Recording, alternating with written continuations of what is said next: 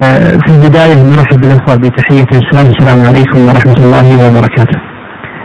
ثم آه، سنبتعد عن تلك الرسميات قليلا ونعيش في هضم أو في مناحي العمل الذي ينبغي أن نعيش فيه وأن نركز حقيقة فيما يقدم وأن نستعمل قلوبنا وأفهامنا لما يقدم. في الحقيقة أسرج ما أتى بصدري رؤية هذه الوجوه المباركة ابتداء من إخوة دعاة فضلاء أحسبهم الله وحسيبهم من أهل الخير وأهل هم الدعوة وهذا ما نحسبه كذلك ولا نزكي الله أحدا.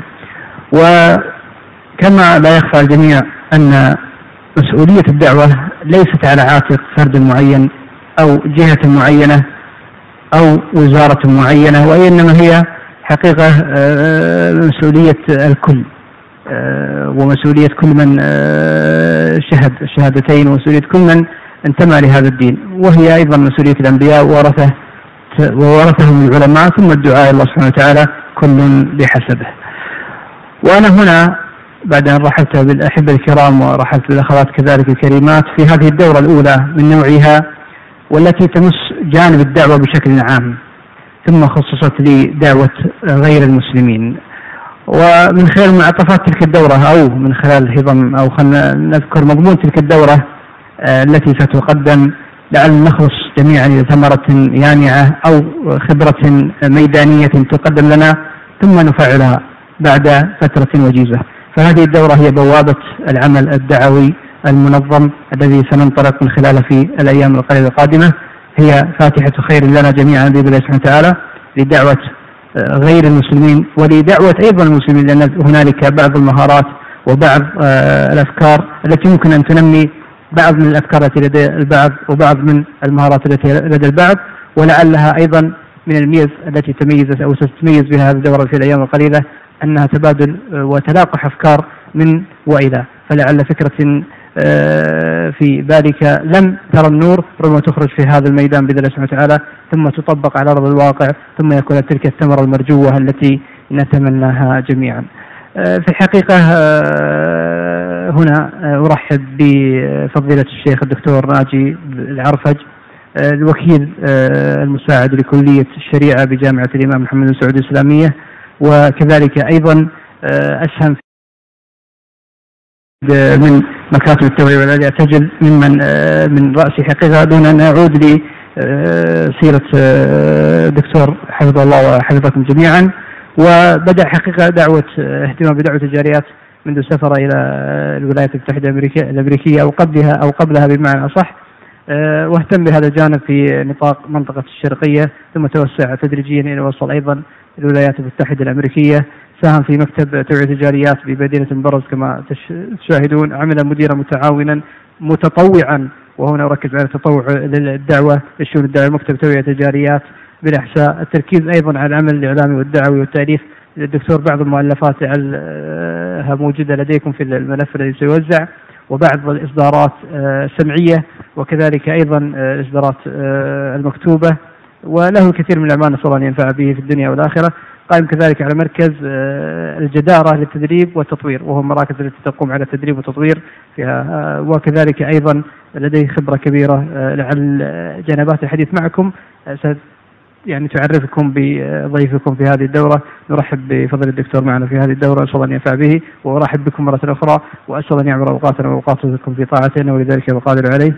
أما الآن فيتفضل فضيلة الدكتور مرحبين به ومفتتحين له هذه الدورة المباركة في سلسلة الدورات ستأتي بإذن الله سبحانه وتعالى للقائمين على أمر الدعوة وكذلك للأئمة بأصنافهم وبأيضا جنسياتهم وسنركز على الإمام القطري في الأيام القليلة بإذن الله سبحانه وتعالى القادمة. الله عز وجل لدكتور التوفيق ولكم الفائدة والاستفادة وللأخوات كذلك وجزاكم الله خيرا وصلى الله وسلم وبارك على سيدنا تفضل بسم الله الرحمن الرحيم. الحمد لله رب العالمين والصلاة والسلام على أشرف الأنبياء والمرسلين سيدنا وحبيبنا محمد وعلى آله وصحبه أجمعين. حياكم الله وبياكم. وأقول السلام عليكم ورحمة الله وبركاته.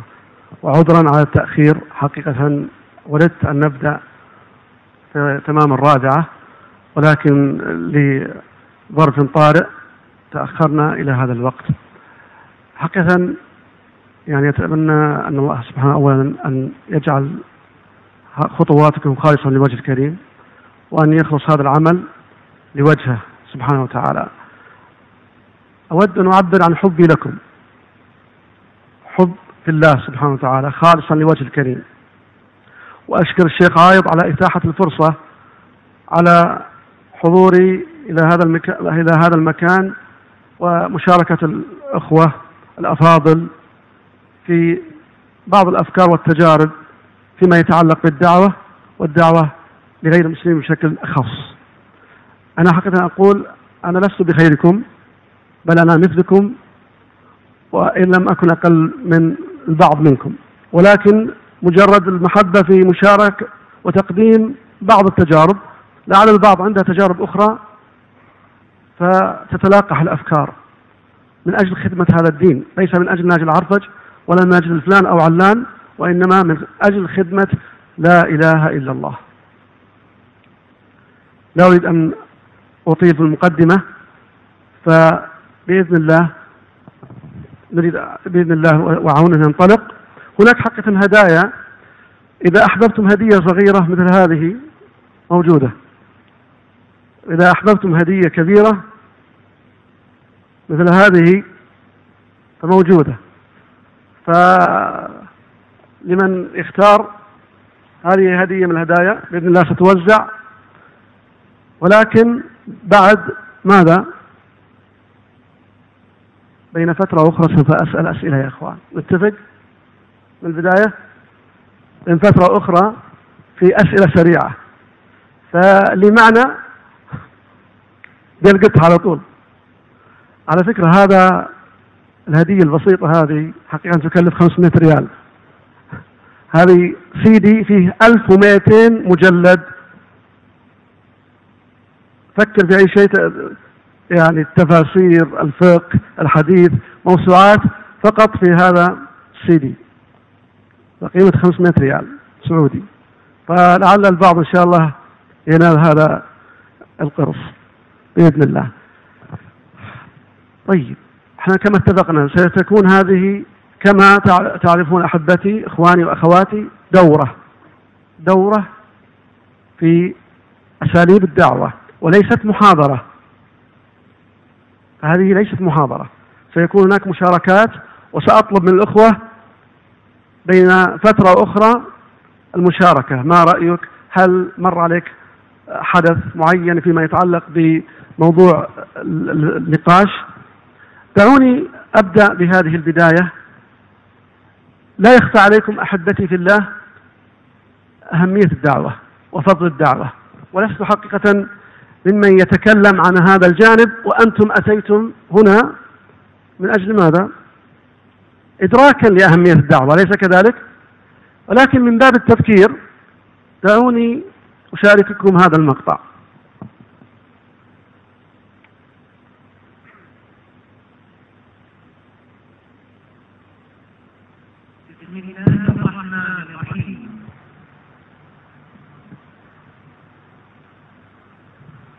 ومن أحسن قولا ممن دعا إلى الله وعمل صالحا وقال إنني من المسلمين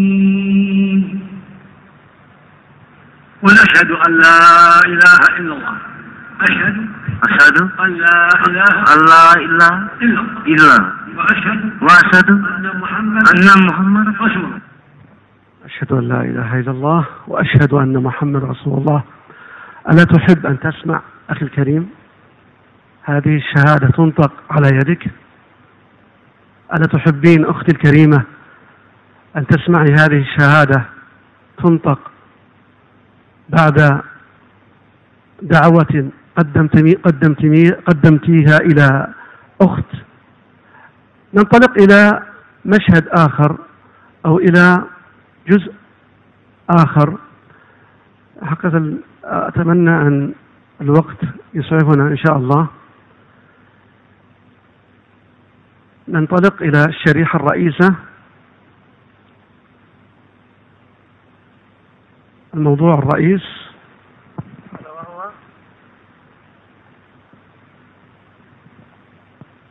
الإبداع في الدعوة. نبدأ من هنا الإبداع في دعوة غير المسلمين إذا لماذا ندعو يا إخوان؟ لماذا ندعو؟ أحد الإخوة سألني الأخ من مجلة الشرق يقول لماذا ندعو غير المسلمين؟ لأن لعلنا نبدأ بسؤال الأخ ما رأيكم من يجيب؟ ليش ندعو غير المسلمين؟ هذا سؤال البعض يقول يا أخوي اتركوهم بحالهم عليكم منهم؟ صح ولا؟ إذا لماذا ندعو غير المسلمين؟ تفضل يا شيخ. نحتاج ميكروفون ثاني لو سمحتوا. الميكروفون لو سمحت.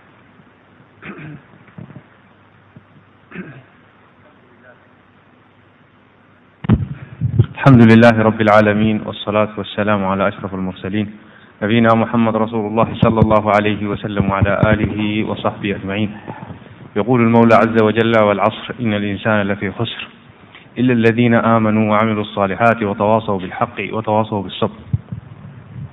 فحدثت الله الله سبحانه وتعالى يعني أرسل جميع الأنبياء فقط لإخراج الناس من الظلمات إلى النور. كما ذكر ذكر في هذه الآية والعصر إن الإنسان لفي خسر. كل الإنسانية معرض لهذه الخسارة ما لم يؤمن بالله سبحانه وتعالى. فأي إنسان لم يؤمن بالله سبحانه وتعالى ولم يشهد لا إله إلا الله فهو مسيره نار جهنم وهذا هو الخسران المبين. وهذا الرسول صلى الله عليه وسلم فيعني جاء إلى قريش حتى يعبد حتى يعبد حتى يعبد حتى يدعوهم إلى عبادة الله سبحانه وتعالى. وهذا هو الأمر الذي أرسل به جميع الأنبياء حتى يخرج الناس من هذه الظلمة. جزاك الله خير أثابكم الله. ننطلق إلى سؤال آخر. أحبتي في الله. في الدعوة إلى الله سبحانه وتعالى بعد معرفة فضل الدعوة والآية الكريمة تلخص لنا أهمية الدعوة. ومن أحسن قولا ممن دعا إلى الله. ومن أحسن قولا هل هناك أحد بمعنى الآية معنى الآية هل هناك أحد أحسن ممن يدعو إلى الله؟ سؤال استنكاري معناها ليس هناك أحد أفضل من ممن يدعو إلى الله. إذا أنت تريد أن تكون أفضل إنسان يتكلم أفضل شخص يتكلم؟ ومن أحسن قولا ممن دعا إلى الله. هذه الآية تلخص لنا فضل الدعوة. آيات كثيرة. ادعو إلى سبيل ربك بالحكمة والموعظة الحسنة. الرسول الكريم صلى الله عليه وسلم قال في الحديث الشريف لأن يهدي الله بك لأن يهدي الله بك. رجلا واحدا. والمعنى رجل أو امرأة إنسان. لأن يهدي الله بك رجلا واحدا خير لك من حمر النعم. حمر النعم ما هي يا أحبة؟ تفضل يا شيخ. الاسم الكريم؟ الأخ منصور تفضل. نعم. جميل. إذا كانت من نفائس من نفائس الإبل. إذا فضل الدعوة كما ذكرت قبل قليل لا أريد أن أسهب وأطيل في هذا الجانب فهو معلوم والأخوة والأخوات أتوا مستشعرين لهذا الفضل. السؤال هو كيف ندعو؟ أو سؤال آخر ما الأسلوب ما الطريقة؟ هذا الأخ ما شاء الله جاهز. يعطينا تفضل يا شيخ.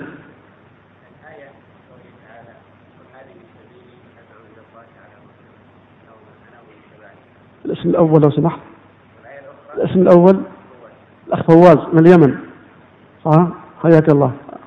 تفضل. هذه الطريقة إذا جميل. طيب الأسلوب. واحد يقول أنا ودي أدعو إلى الله.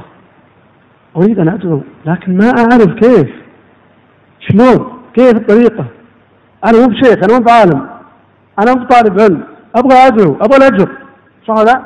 ألا تسمعون ذلك كثيرا؟ لكن يقول من أين أبدأ؟ هل تتفقون معي يا أحبابي؟ تتفقون؟ إذا السؤال الآن من أين نبدأ؟ من أين نبدأ؟ نريد المشاركة يا ترى فيه هدايا وفيه أقراص مدمجة توزع بإذن الله بعد قليل بس نبغى نسوي تحمية. تفضل يا شيخ. أنت نعم تفضل سلمك الله. نبدأ من أنفسنا. طيب هذا إجابة هذه إجابة. شيخ. نبدأ من العلم. في أحد يسجل؟ من آه، يسجل لنا.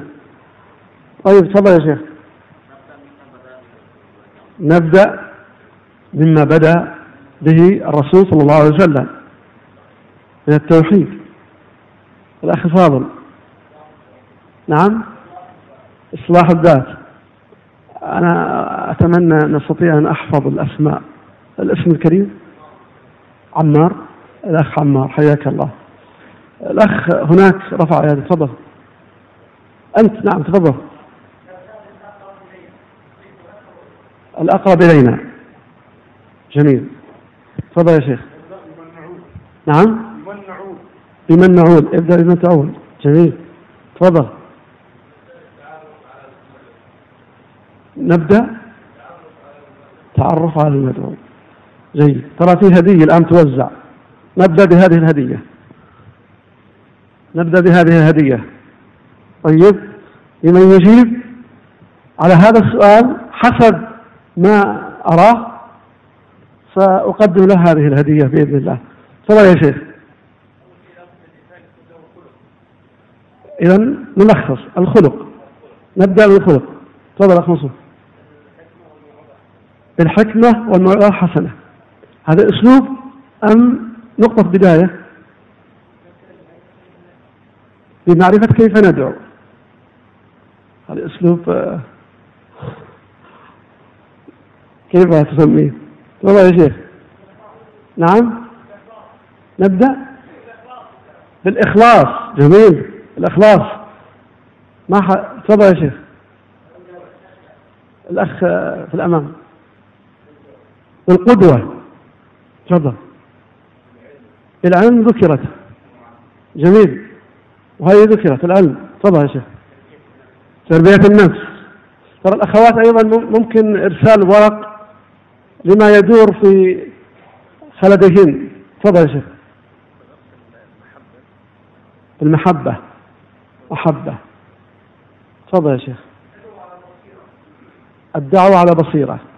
حتى مرة أخرى أنا أذكر هذه ليست محاضرة.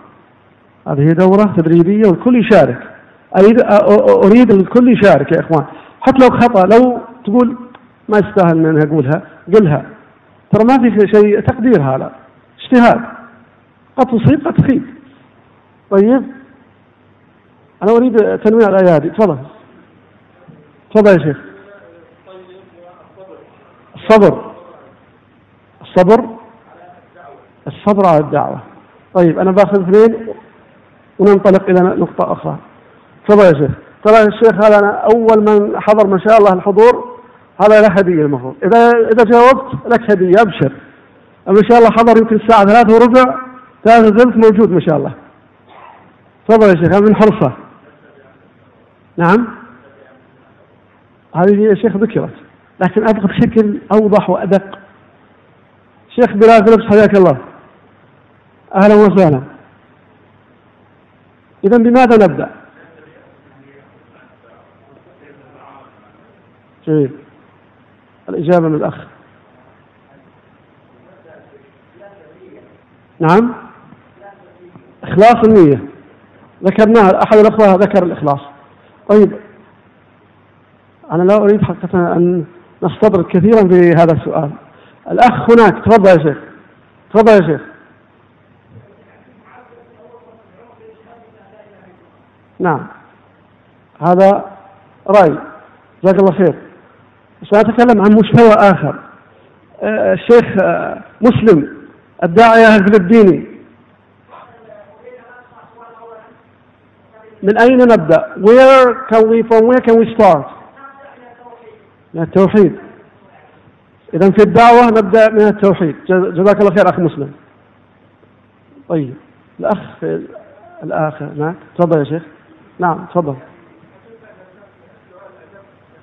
لا أنا أبغى عشان يصير في نوع من ال brainstorming نوع من العصف الذهني. جميل. جميل.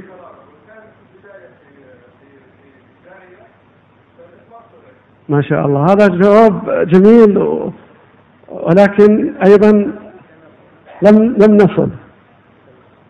أنا أريد أن أعطي فرصة للآخرين الأخوة اللي لم يشاركوا. أستاذ الشيخ تأخذ الهدية. لا تأخذ الهدية. جميل.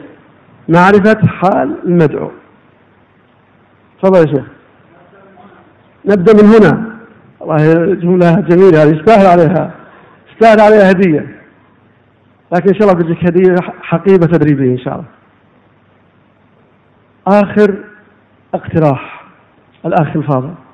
كيف نكسب قلبه قبل أن نتحدث معه. يستاهل يستاهل يستاهل هدية يستاهل هدية تفضل يا شيخ. تفضل يا شيخ.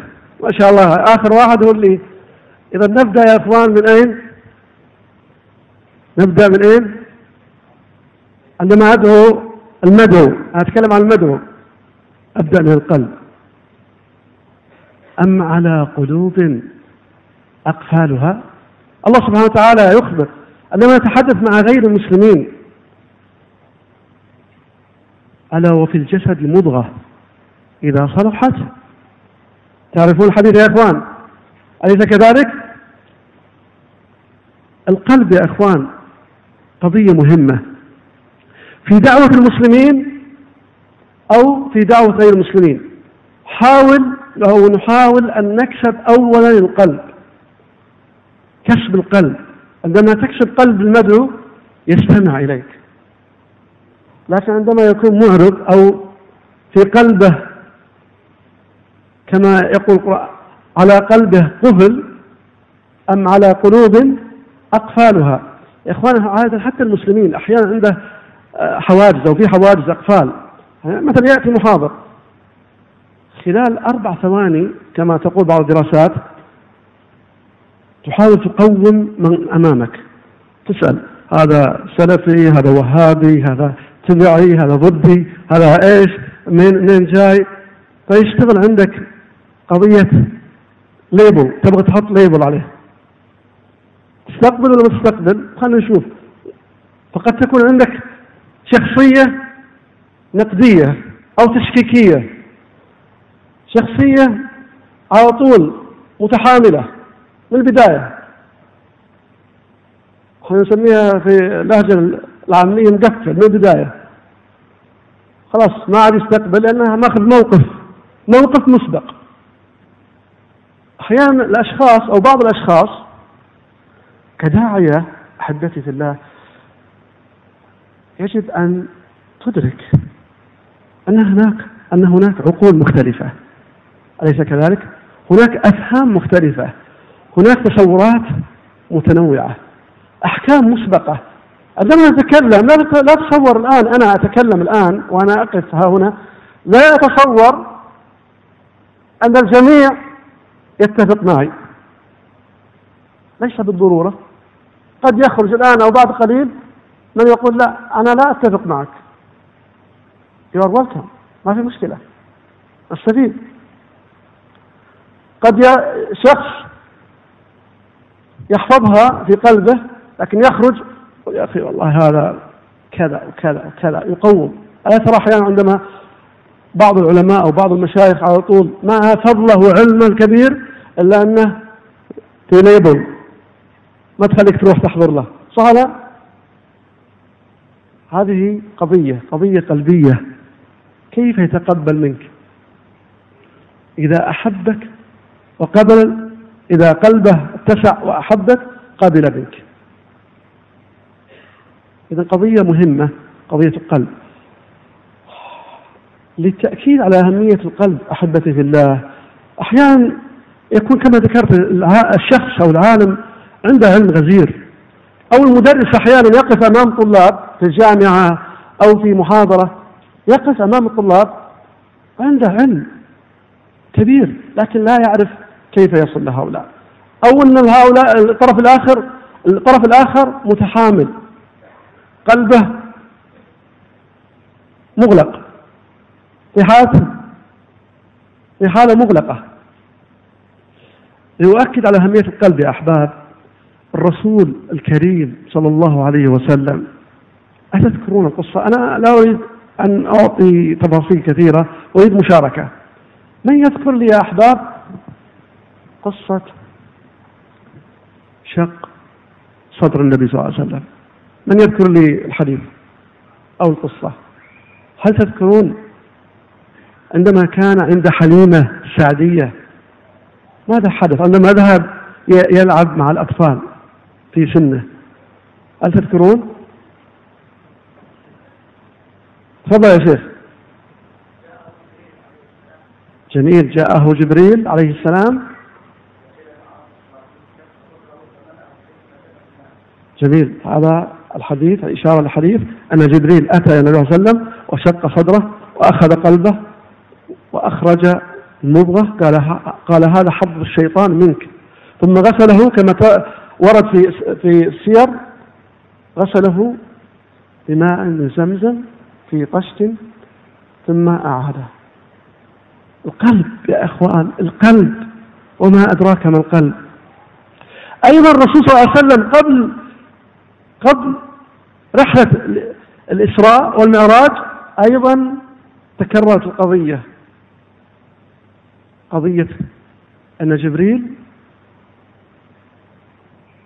لم الرسول صلى الله عليه وسلم يهيئ نفسيا لهذه الرحلة. إذا قضية القلب. قلبي كما ذكر الأخ الكريم في الخلف جزاه الله خير التفصيل الجميل.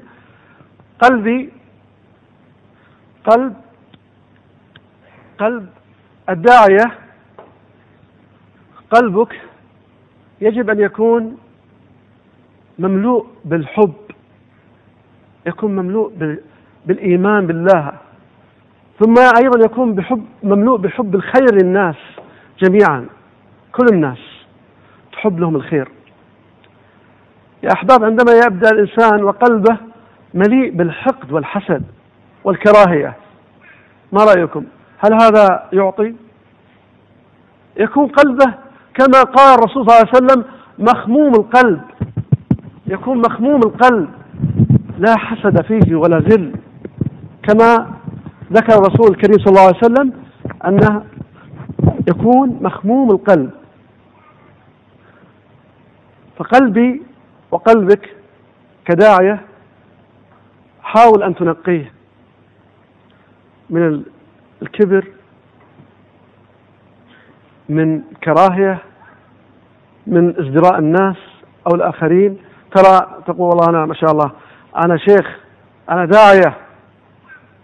يقول أحد الدعاة وأنا ما شاء الله أجلس مع هؤلاء في الورشة أو في مكان العمل. هؤلاء عمال بتسمية جنسية معينة. رفيق أنا أجلس وياه أضيع وقتي. أستغفر الله. شوف هذه العقلية. البعض ينطلق منها.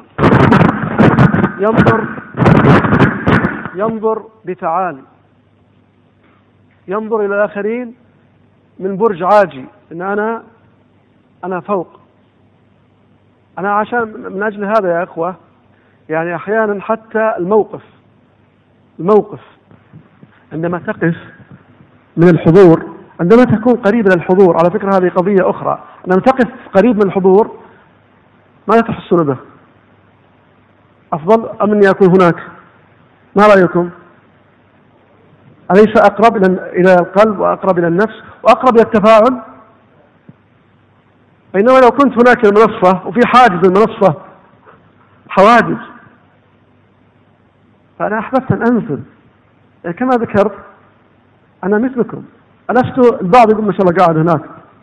فوق أيضا هذا جانب نفسي يجب أن يراعى.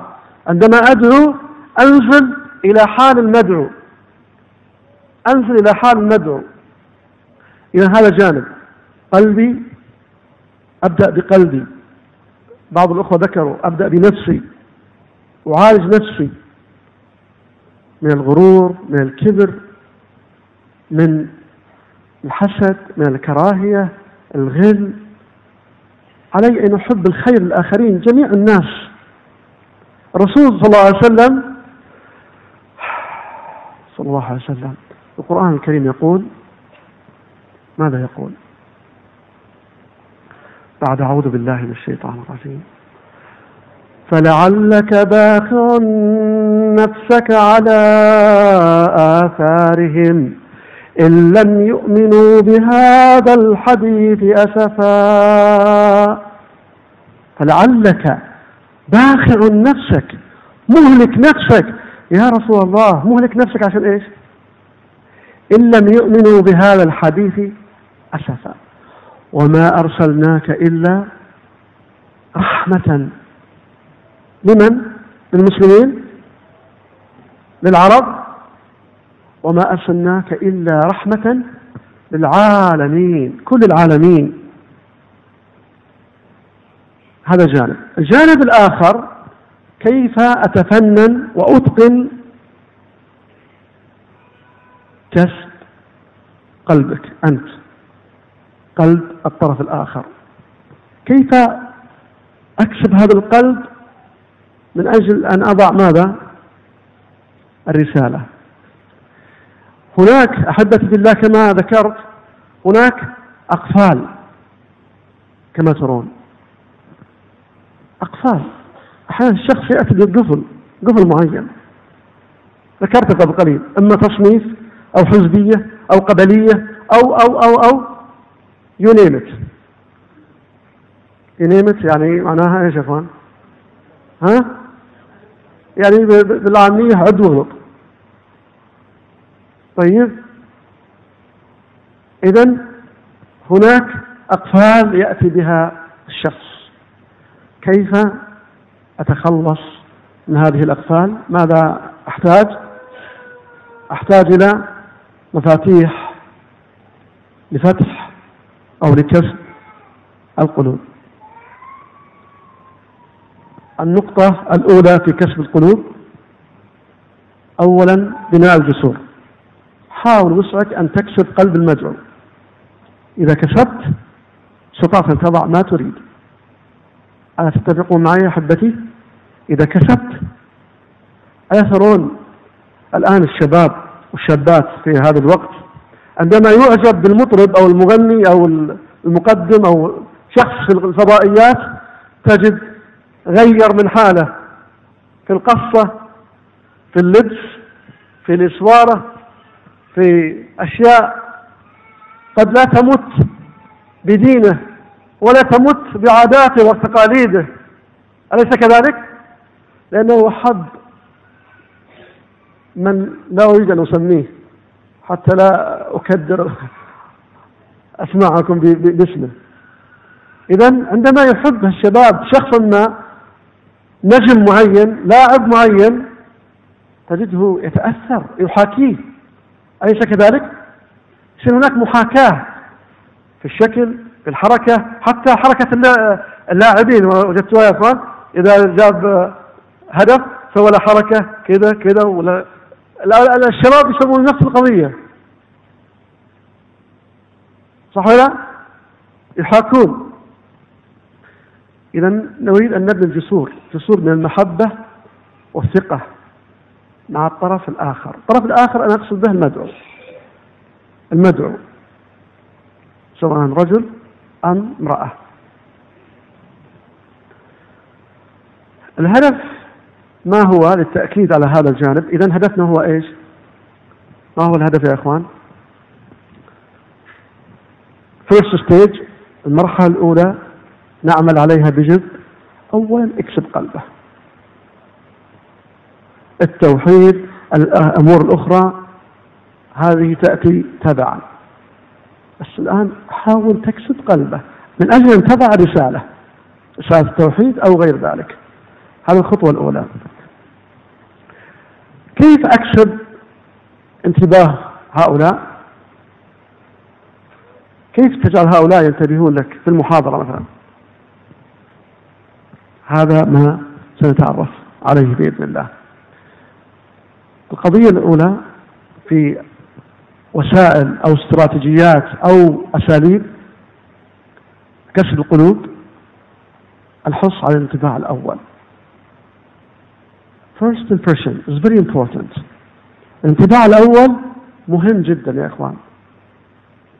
البعض أنا لا أستغرب ولا أبالغ اسمحوا لي أنا أتكلم بشفافية وهكذا طبيعتي. اللي دائما يدور في خيالي أقوله. أنا أستغرب أن بعض الإخوان حضروا الساعة أربعة أربعة إلا إلا خمس ثم أربعة وربع بعض الإخوان وجدتهم مشوا. تحركوا. أربعة وربع بعضهم وجدته أنه طلع. قد يكون أخذ انطباع إيش؟ ها؟ قد يكون أخذ انطباع؟ قد يكون أخذ انطباع شيء. وينهم؟ بين ما بدوا قالوا أربع ما بدينا. فيمكن أنه مشى أنا أعطيكم مثال أذكر قبل سنوات كان عندي محاضرة في مكتب توعية الجاليات بالأحساء. كانت محاضرة لفلبينيين. كانت المحاضرة الساعة السابعة والنص. مساء. معي أخ مسلم. ها؟ وين جيسوس؟ وين عيسى؟ وين عيسى؟ أخ عيسى السلام عليكم. كم أصدقها هذا فلبيني إن شاء الله. فكانت المحاضرة الساعة سبعة ونص. فبسبب مرض عارض كان عندي فلو فلونزا فما استطعت. قلت إما إني ألغيها ولا أروح عشان بس ما أضيع الأجر. فوصلت تقريبا ثمان إلا ربع. بعد المحاضرة بعد المحاضرة يا إخوان قام لي أحد الفلبينيين وجاء إلى مكان كنت جالس في المكتب عند الطاولة محاضرة فأتى وقال هكذا يقول هكذا يقول because we are Filipinos there is no respect. صديق no respect. ما في احترام. You are late. 15 minutes late. You are supposed to start at 7.30 المفروض تبدأ 7 ونص يعني عشان إحنا فلبينيين ما في احترام لنا. هذا الرجل عنده ماجستير في الكيمياء فهنا أقول لكم الناس تختلف صح ولا هو يعتقد إنه ماجستير masters in chemistry ولا educated مثقف وجاي أنت يعني ليش ما تحترمنا؟ فشوف كيف الانطباع اللي بقى عند هذا الرجل أتخيل طول المحاضرة وهو قاعد يطحن يطحن. تعرفوا شلون يطحن؟ يشتغل. مخه قاعد مشغول. وليش؟ وليش؟ والشيطان يزين له. إذا الانطباع الأول مهم يا إخوان. أيضا جزء من الانطباع هذا يدرس الآن في أوروبا في أمريكا first impression. دراسات تدرس تقدم في هذا العلم. How to win their hearts. In four five seconds. في أربع أو خمس ثواني تكتسب أو تكسب انطباع جيد. يتكلمون عن attitude. إيش الاتيتيود حقك؟ What's your attitude? What is their attitude? إيش موقفهم؟ هم كما ذكرت البعض جاي وهو ها كذا. يشك. والله شو عنده هذا؟ خلينا نشوف شو عنده. في واحد جاي يبقى قد يجمع بعض الانتقادات. ممكن. صح لا؟ في ناس عندهم شخصية لازم يظهر لأنه يجادل. أنا what is my attitude إيش موقفي أنا؟ هل أنا جالس هنا؟ معي يا إخوان وأخوات. أخوات ما يستطيعون يشوفون عذرا هذا الترتيب هنا لكن هكذا جالس خلوني أعلمكم كيف تدعون. ما تسمعون هذه؟ أنا بعلمكم اليوم أنا أتمنى هذه المقطع يعني خارج على الهامش ها؟ لكن واحد جالس يلقي محاضرة. أيها الأخوة أيها الزملاء في الحقيقة أود أن أخبركم أعلمكم كيف تتكلمون مع الآخرين. شو رأيكم يا إخوان؟ هل هذا the attitude هل يريحكم يا شباب؟ والشياب أيضا؟ في عندنا شياب هنا أليس كذلك؟ هل هذا مريح؟ ولا أنا واقف كده أنا الدكتور فلان فلاني أخي أنتم كيف؟ ما تفهمون؟ أستغفر الله. يا أخي هذه معلومات بسيطة. ما رأيكم؟ أبجديات.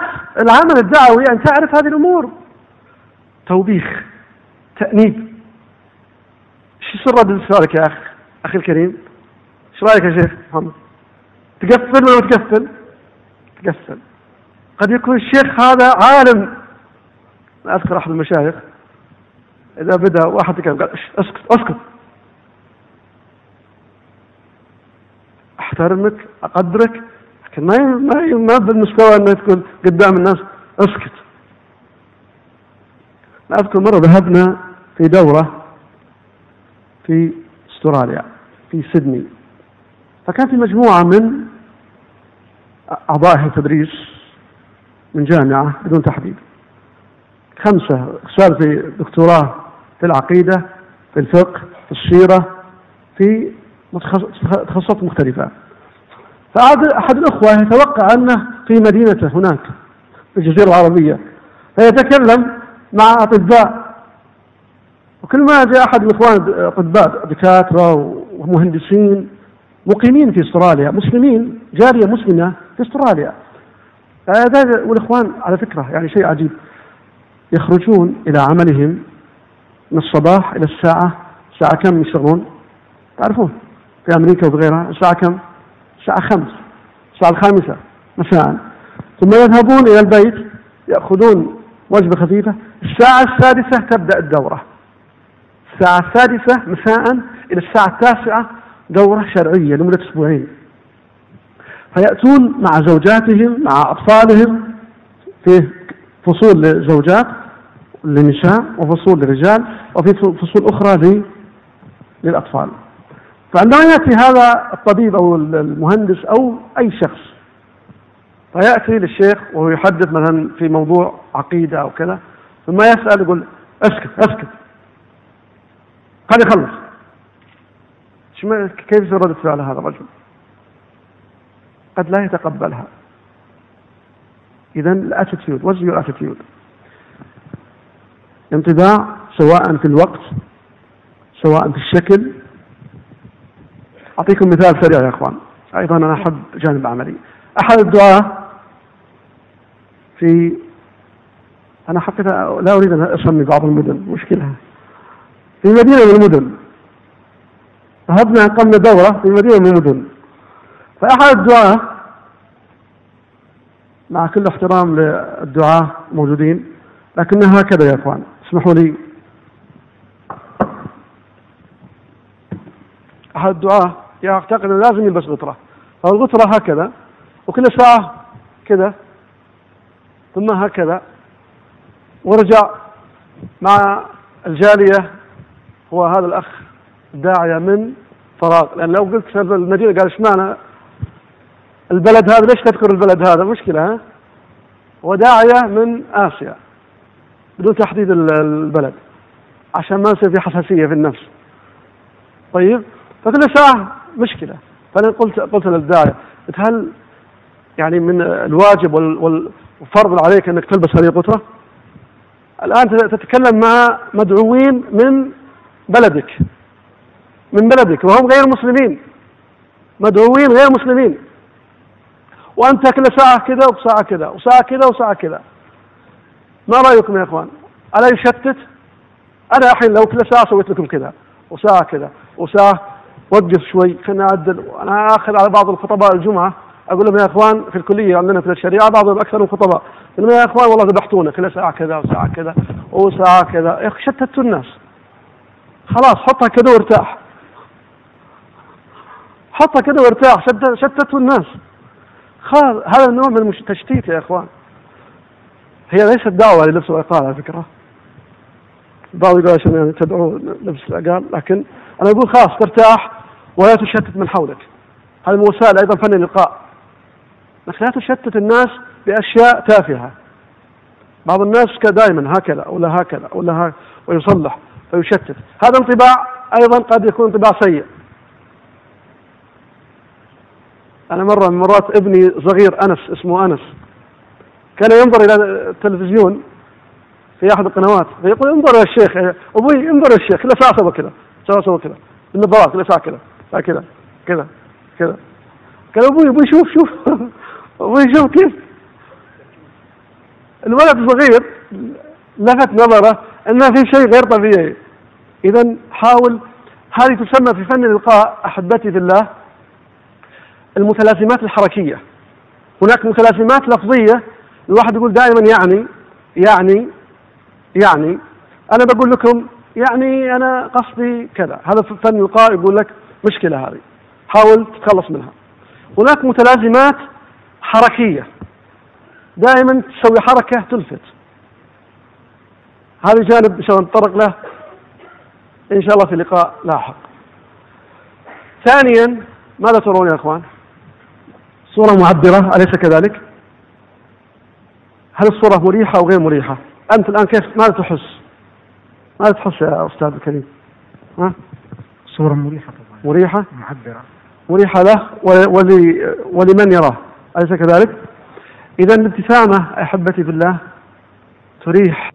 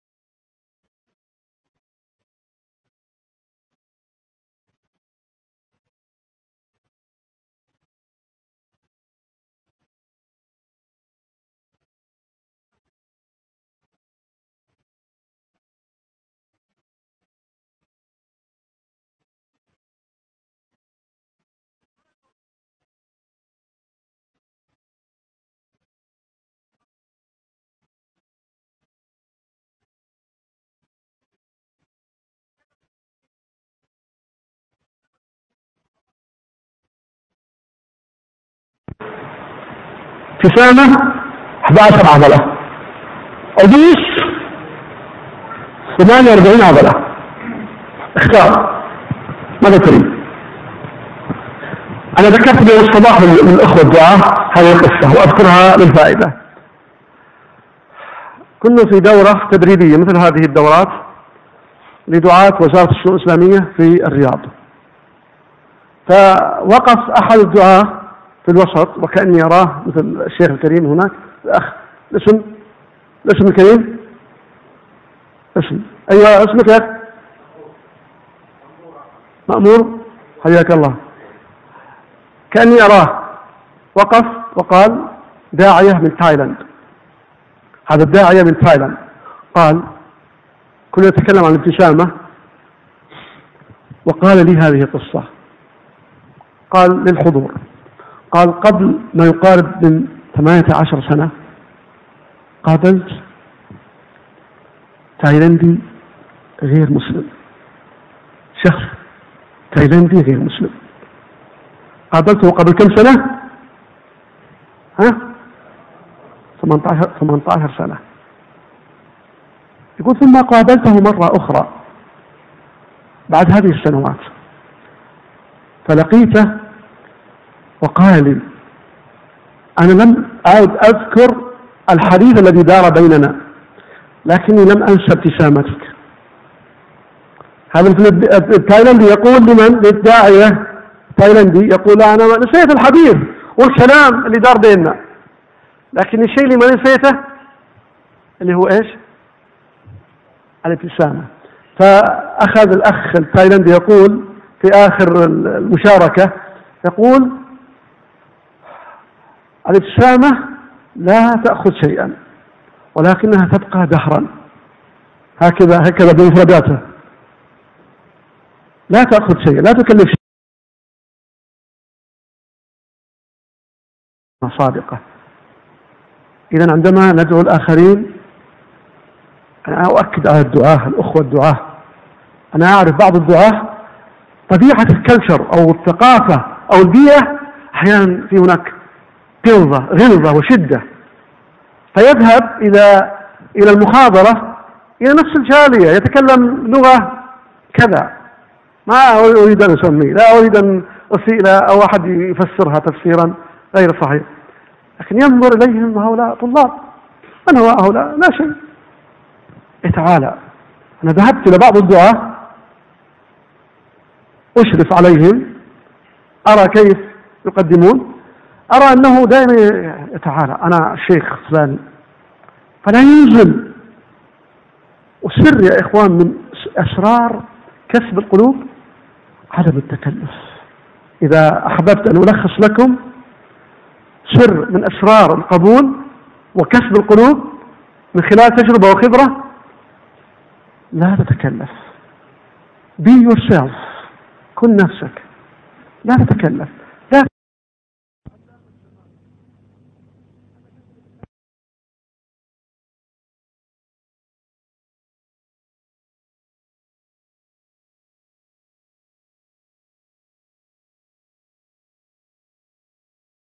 حسن.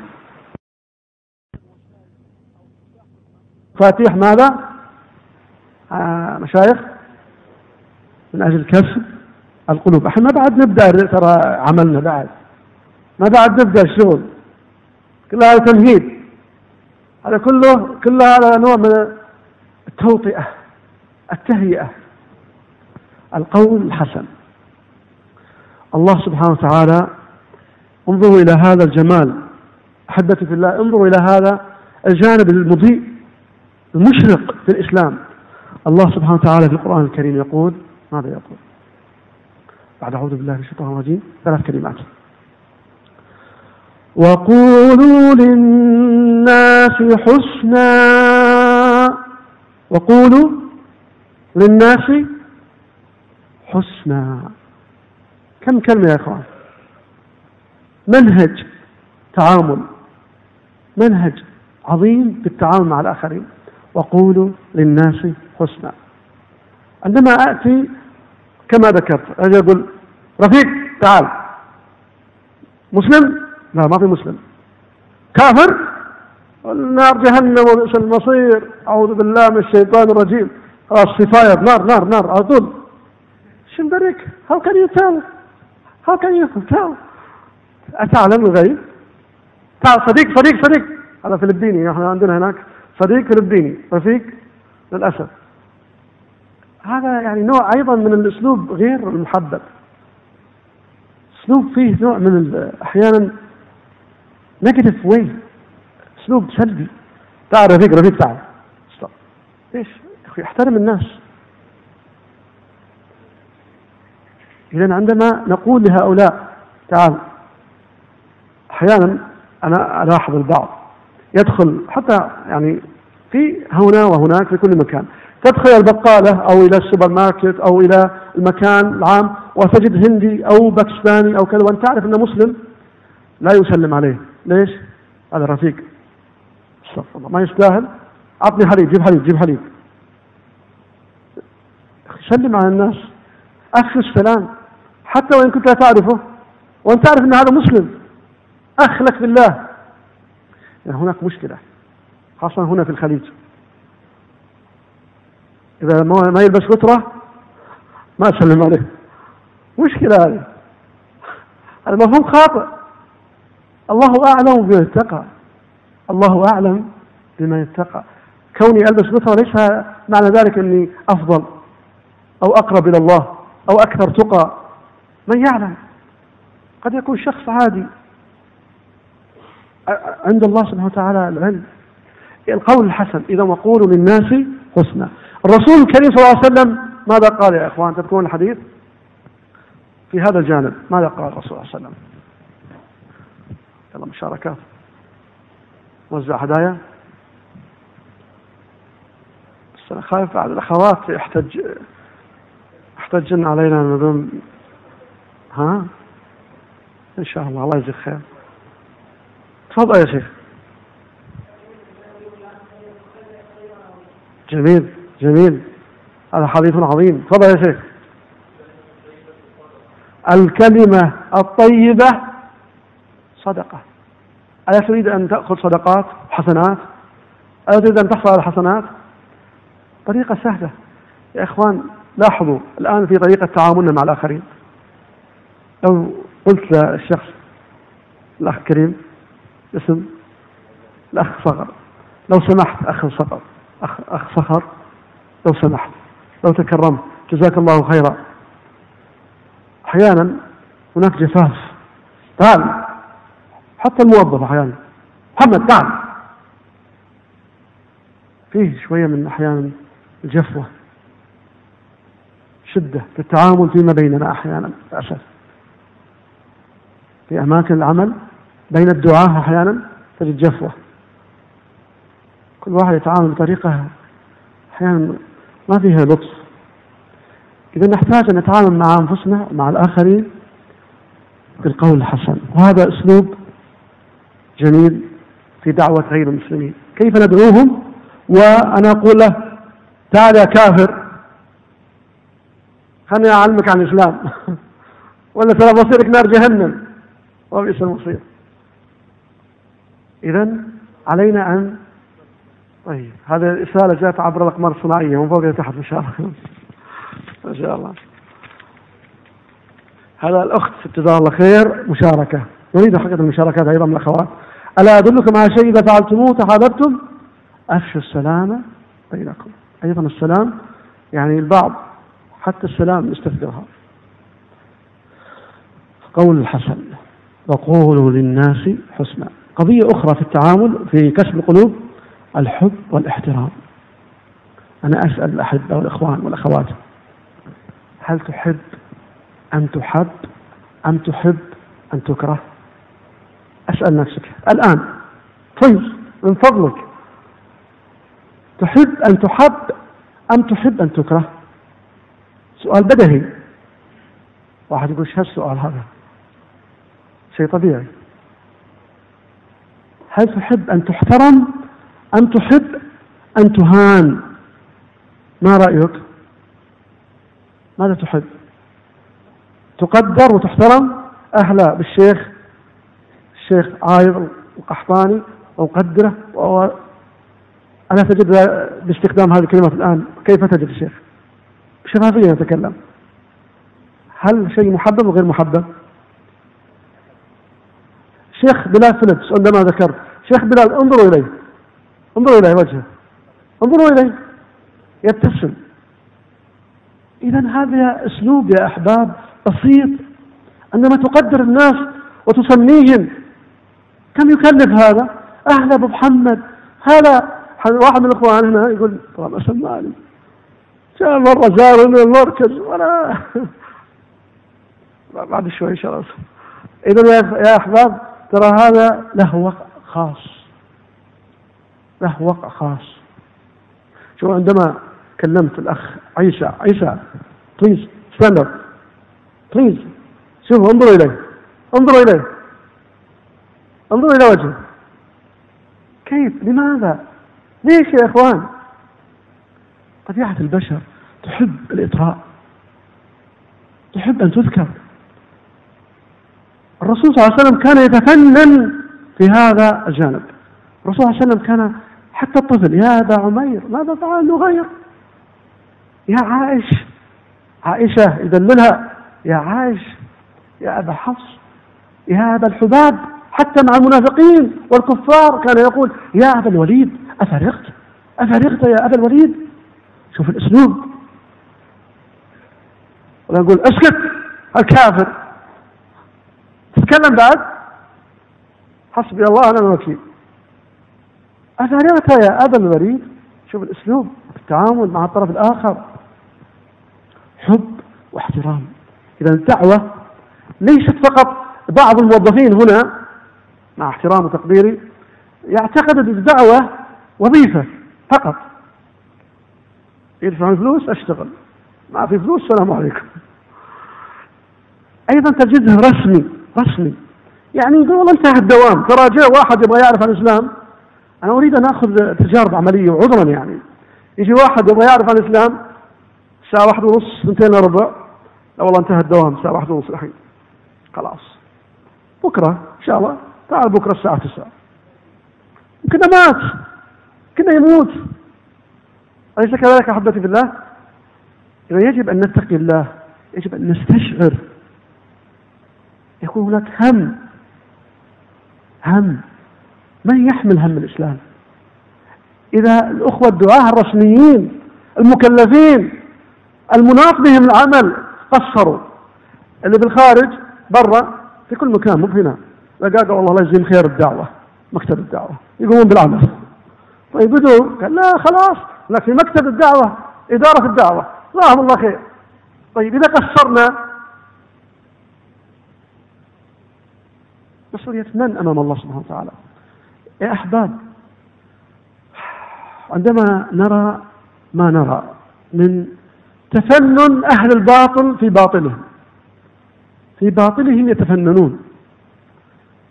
أنا لا أقول أقول لا تنظر للقنوات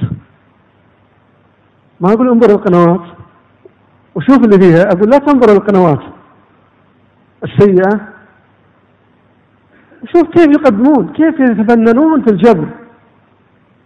كيف يتفننون في باطلهم. ونحن أصحاب الحق أصحاب النور أصحاب رسالة سماوية رسالة عظيمة. نتقاعس على الفراغة على أنا يقول فضول الوقت وفضول المال وفضول كل شيء. على الفراغة إذا عندي وقت والله إن شاء الله ممكن أسبوع يوم الخميس ويوم الجمعة ولا ذا ممكن أروح مكتب الجاليات ومكتب الدعوة أشوف شو يبون مني. يجب أن نتقي الله إخواني. المنصرون علي أريكم بعض الصور للمنصرين كيف يعملون. وإن شاء الله هذا جانب آخر عندما نتكلم عن أعمال الآخرين. كيف يعملون؟ كيف يعملون؟ ليل نهار بمليارات الدولارات. من أجل ماذا؟ أجل ماذا؟ أجل الشهوات أو الشبهات شهوات أو شبهات وبحب وتفان وتضحية وأنا وأنت نبتغي الأجر من من؟ من يا إخوان؟ هل هدف هؤلاء أسمى أم هدفك أسمى؟ هل هدف هؤلاء أغلى ويستحق التضحية ويسهرون ليل ونهار؟ أم هدفك وهدفي وهدف الأخت؟ أيهما أسمى؟ رفع كلمة لا إله إلا الله أم رفع ما يريدون؟ إذا علي أن أحب هذا العمل وأحب الخير للناس وهذا يدفعني إلى بذل المزيد. لما تحب الخير وتحب الخير للناس كل الناس تقدم وتحترم. حسن الخلق والمعاملة. وهذه قضية كبيرة يا إخوان خاصة في دول الخليج. أنا قابلت خلال سنوات كثيرة في مكاتب الجاليات كثير من غير المسلمين ولعل البعض الآن يعطيني قصص. أنا أبغى الآن قصص من عندكم يا إخوان بعض الأمثلة. أنا قابلت أكثر من شخص خاصة من الجالية الفلبينية لأن دائما باللغة الإنجليزية أتكلم فبالغالب أتعامل مع جالية فلبينية. فوجدت أكثر من شخص قمنا بزيارته. يقول Islam is good but Muslims are not good. Very bad rude. يقول الإسلام كويس بس المسلمين ما كويس. ليش؟ يقول أنا كفيلي my sponsor الكفيل سبعة أشهر لم يعطيني رواتب. لم يسلمني رواتب. بعض الكفلاء يا إخوان أو بعض الشركات أو بعض المؤسسات تهين العمال وتأخذ منهم أكثر من مما يفترض. قد يشغلونهم وقت إضافي بدون مقابل. قد يكلف بعمل ليس موجود في العقد. أنا أذكر أيضا قصة أخرى في سبعة فلبينيين في ورشة لإصلاح السيارات. كان صاحب الورشة عنده حديدة ليور. شوفوا الليور ها؟ حديدة؟ يضربهم بالحديد. ويبصق في وجوه هؤلاء. يقولون لي بأن هذا الرجل يبصق في وجوههم. تخيل هؤلاء غير مسلمين. ثم بعد ذلك بعد عشرة أشهر بدون رواتب يسفرون. ما رأيكم؟ ما الانطباع؟ هل هذا خلق الإسلام؟ تكلمنا عن أحد الإخوان الخلق. أليس كذلك يا شيخ؟ هل هذا خلق الإسلام؟ إذا هذا الرجل يقول انظر إلى الإسلام انظر إلى المسلمين. لو الإسلام فيه خير كما يقول البعض لو شفت الخير ينعكس في تصرفات المسلمين. هل هذا صحيح؟ كما يقولون في الكتاب المقدس you know it from or you know them from their fruits. من ثمرة ها؟ من الثمرة you know it from its fruit شجرة المثمرة تعرفها منين؟ من الثمرة من ثمرتها يقول هذا ثمرة الإسلام. ثمرة الإسلام ماذا تنظرون؟ هؤلاء الظلمة لا سمح الله. حسن الخلق. الرسول الكريم صلى الله عليه وسلم يقول في الحديث العظيم من يذكر الحديث فيما يتعلق بحسن الخلق؟ تفضل يا شيخ. جميل. جميل. أنا أتمنى أن يكون هناك ميكروفون متحرك عشان نستطيع أن الإخوان يشاركون معنا. الأخوات أريد أيضا الأخوات يستمعن إلينا. من مشاركات الإخوة يعني. طيب يا شيخ تفضل. أحاسنكم أخلاقا. حديث يعني الموطؤون أكنافا انظر هذا الحديث. الموطؤون أكنافا الذين يألفون ويؤلفون. ما أجمل هذا الحديث؟ هذا الحديث منهج في حسن التعامل مع الآخرين. حديث آخر؟ حديث آخر تفضل يا شيخ. جميل. أن هذا الحديث الذي كنت أن أذكره. الرسول العظيم ذكر لنا عمار. تفضل. جميل. إذا بدرجة حسن الخلق ينال درجة صائم القائم. الله أكبر. جميل. أثابك الله يا عمار. الأخ الكريم ذكر الحديث لعلي أسود الحديث.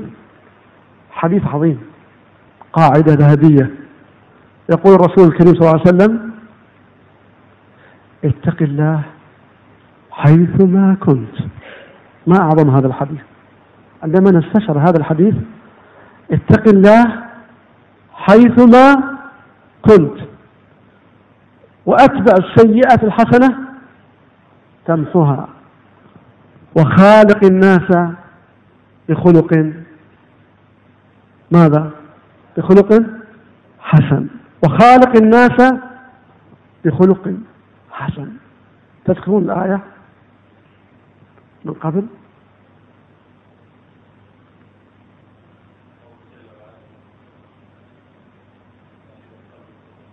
نعم. ما سمعناها يا شيخ. أرفع له جميل. ولو كنت فظا غليظ القلب لانفض لحولك لكن أيضا الآية اللي ذكرتها ادفع بالتي هي أحسن. نحفظها. وقولوا للناس حسنا وهنا وخالق الناس بخلق حسن. يعني كله حسن في حسن. عندنا هنا حسن؟ في واحد حسن؟ تفضل هذا الشيخ حسن. تفضل يا شيخ. الله أكبر. أثابكم الله. وقولوا وقل لعبادي يقولوا التي هي أحسن.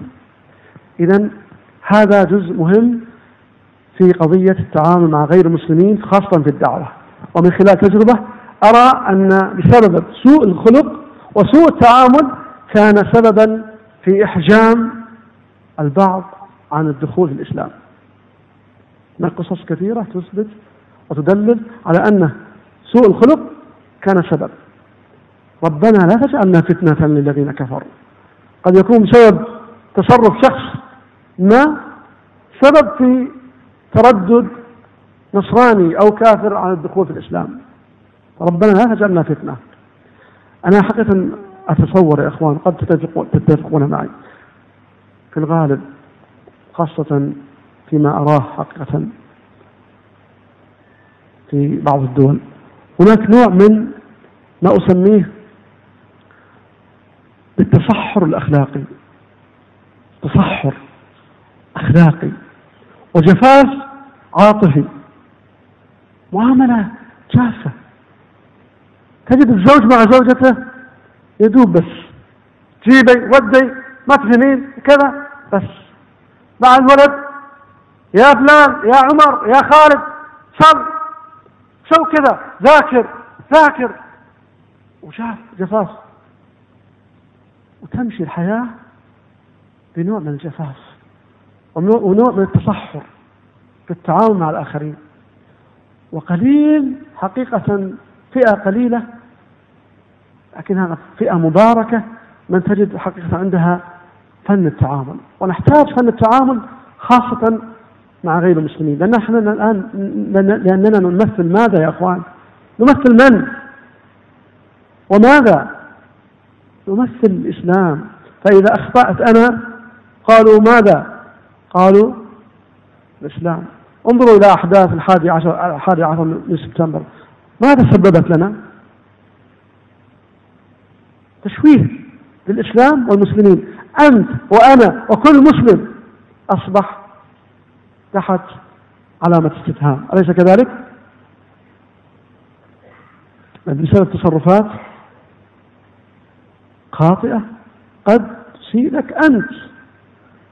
تسيء لبلدك وتسيء لنفسك وثقافتك إذا الله الله في هذا الجانب. حسن الخلق والمعاملة مع زملائنا مع الموظفين مع الطلاب مع كل شخص. دائما يا إخوان أنا أقول للاخوان دائما نعود أنفسنا على لو سمحت لو سمحت لو لو تكرمت. صدقوني يا إخوان والله لا أبالغ انها تصبح تلقائيه في كلامك. فالناس تلمس تقول لو تكرمت لو سمحت. حتى الأطفال والله يا إخوان بعض الأطفال أسمعهم. أطفال عمره طفل عمره ثلاث سنوات. إذا أخذت تطلب تقول لو سمحت لو سمحت. لأن البيئة والمحيط خلاص اعتمدوا هذه الأساليب لا أطيل في هذا الجانب. قضية أخرى ألا وهي الهدية. طيب الحين نبغى نعطيها الهدية. شيخ آه، عايض سيقدم الهدية لمن؟ لمن يلخص لنا ما ذكر آنفا. يلا خلينا نحرك الشبهة شوي. والأخوات إن شاء الله في هدايا الأخوات بإذن الله كما وعد. الشيخ عايض إن شاء الله. بإذن الله بكرة. إن شاء الله تيسر. شباب ما يقولون إحنا ظالمين يا رجال إحنا ظالمين ها؟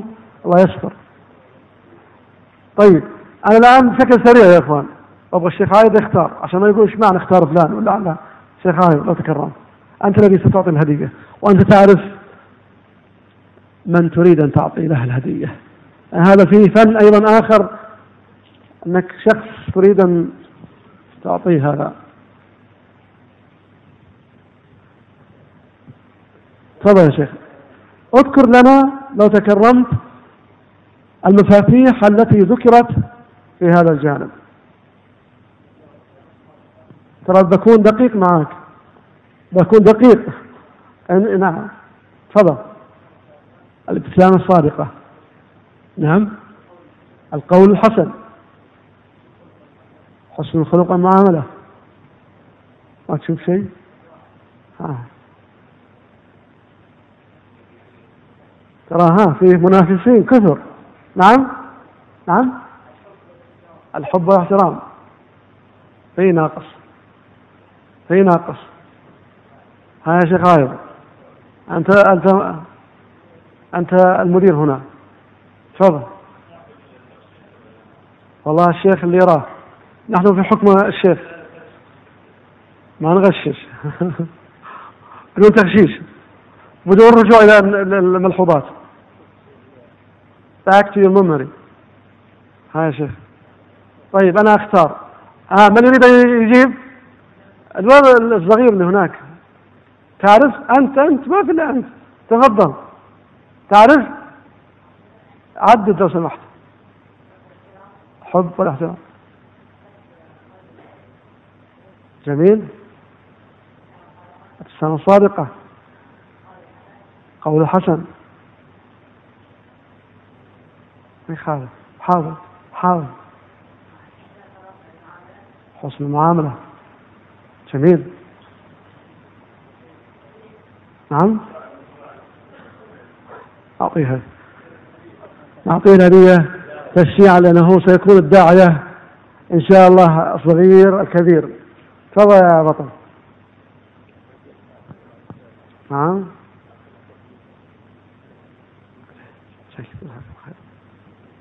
ما اسمك؟ عبد الله السلام حياك الله. كم عمرك؟ 17 17 في أي مرحلة؟ ثالث. ابتدائي خلصت. اختبارات؟ على البركة بالتوفيق إن شاء الله. خلاص إن شاء الله هذا داعية إن شاء الله. بإذن الله سيكون داعية إن شاء الله. طيب قولوا لا إله إلا الله محمد رسول الله. ألا بذكر الله؟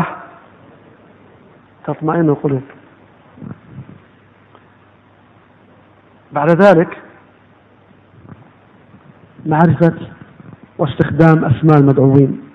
أنا مارست هذه المهارة من خلال المحاضرة للتدليل فعندما ذكرت الأسماء الأخ صخر عندنا الأخ ما شاء الله شوف كل واحد ما ينظر لي الحين يقول ها عرفت اسمي ولا ما عرفت اسمي؟ ذكرتني ولا ما ذكرتني؟ انظر الأخ كان ينظر لي يقول ها ذكرت اسمي ولا بعد؟ هذا يا إخوان ترى فن وكما ذكرت الرسول كان يتقن هذا الفن عندما أقول مثلا الأخ فالح في عندنا الأخ فالح هنا؟ وين الأخ فالح ولا فلاح؟ ها؟ لا في واحد اسمه فلاح. طيب. الأخ فواز. ولا ف... ها فواز. وين الأخ؟ شوف ها مبسوط يبتسم. ألست أخبرتني أنك من اليمن؟ أليس كذلك؟ إذا معرفة خلفية المدعو يعينك تسوي لينك This is a kind of link. رابط عندما تختار شخص وتقول تذكر اسمه ومعرفة خلفيته البعض حتى عندما قلت لا تذكرون يا إخوان لما قلت من اليمن وبعضهم استغرب يقول شلون أعرف؟ أو ليش يذكر من اليمن؟ إيش معنى؟ لها وقع يا إخوان لها وقع فأنت تريد أن تتفنن في إيش؟ في ربط قلب المدعو بك شده كذا أحيانا تذكر أشياء بسيطة. وهو كيف عرف؟ أعطيكم مثال أمس. هذا قريب. أمس أنا كنت جاي من الأحساء إلى قطر الحبيب الشقيق. فعند الجوازات قبل ما ما يعني توني واصل الأخ قال ناجي. قلت نعم ناجي. بنتي صغيرة حنين تقول لي شو أعرف اسمك؟ شلون أعرف اسمك؟ قلت لها من اللوحة عندهم مسجلة في الكمبيوتر فمجرد ما تروح مرة مرتين على طول في الجهاز موجودة رقم اللوحة السيارة المالك شوف كيف شد انتباه البنت قالت لي أبوي شو اعرف اسمك؟ شوف كيف؟ أحيانا معرفة الاسم أو الخلفية يكون وسيلة ماذا؟ جد. الرسول صلى الله عليه وسلم كان يتفنن في ذلك كان يسأل ممن القوم. ألا تذكرون ذلك يا إخوان في السيرة؟ إذا أتوه وفد الأشج بن بن قيس قال ممن القوم؟ ويسألهم من قبيلة كذا وقبيلة أوه من بطن فكان الرسول فكانوا يستغربون هؤلاء كيف أن الرسول صلى الله عليه وسلم كان يعرف القبائل وكان يعرف البطون صلى الله عليه وسلم وكانت وسيلة لجذب هؤلاء. تذكرون الأشج بن قيس؟ قصة الأشج بن قيس؟ قدم من الأحساء من هجر. من هنا من الأحساء. ثم ذهب إلى الرسول صلى الله عليه وسلم. فسأله ممن القوم. ثم ذكر له الله يحب فيك خصلتان. خصلتين الله يحبها فيك. الحلم والأناة. تخيلوا يا إخوان شخص غير مسلم. أنتم معي يا أحباب؟ معي ولا تعبتم مرتاح؟ الأشهج بن عبد القيس رئيس قومه رئيس قبيلته. أتى إلى النبي صلى الله عليه وسلم ولبس ذاك الحلة الانطباع الأول يا إخوان؟ تذكرون الانطباع الأول؟ كل هذا من هدي النبي صلى الله عليه وسلم. لبس أخرج الحلة خاصة ثم لبسها لبسها ثم دخل على النبي صلى الله عليه وسلم. شوف كيف الإنسان حسن المظهر حسن الشكل. هذا موجود في السيرة لا نأتي بجديد وإنما نذكر. لكن الرسول صلى الله عليه وسلم شكرا. الرسول الكريم صلى الله عليه وسلم قال له فيك خصلتين يحبهم الله ورسوله. هذا شخص مسلم ولا غير مسلم يا إخوان؟ ما بعد يسلم. الحلم والأناة. إذا ذكره بما فيه من خير. فقال لا هذا كافر ما أذكره.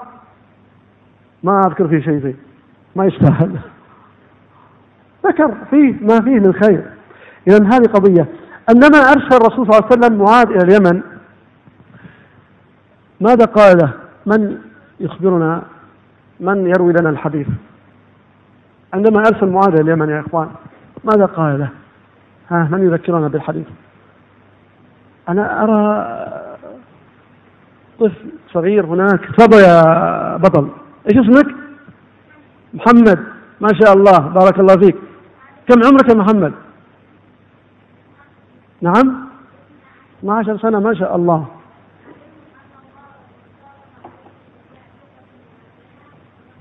ما شاء الله. انظروا هذا الولد محمد. ما شاء الله.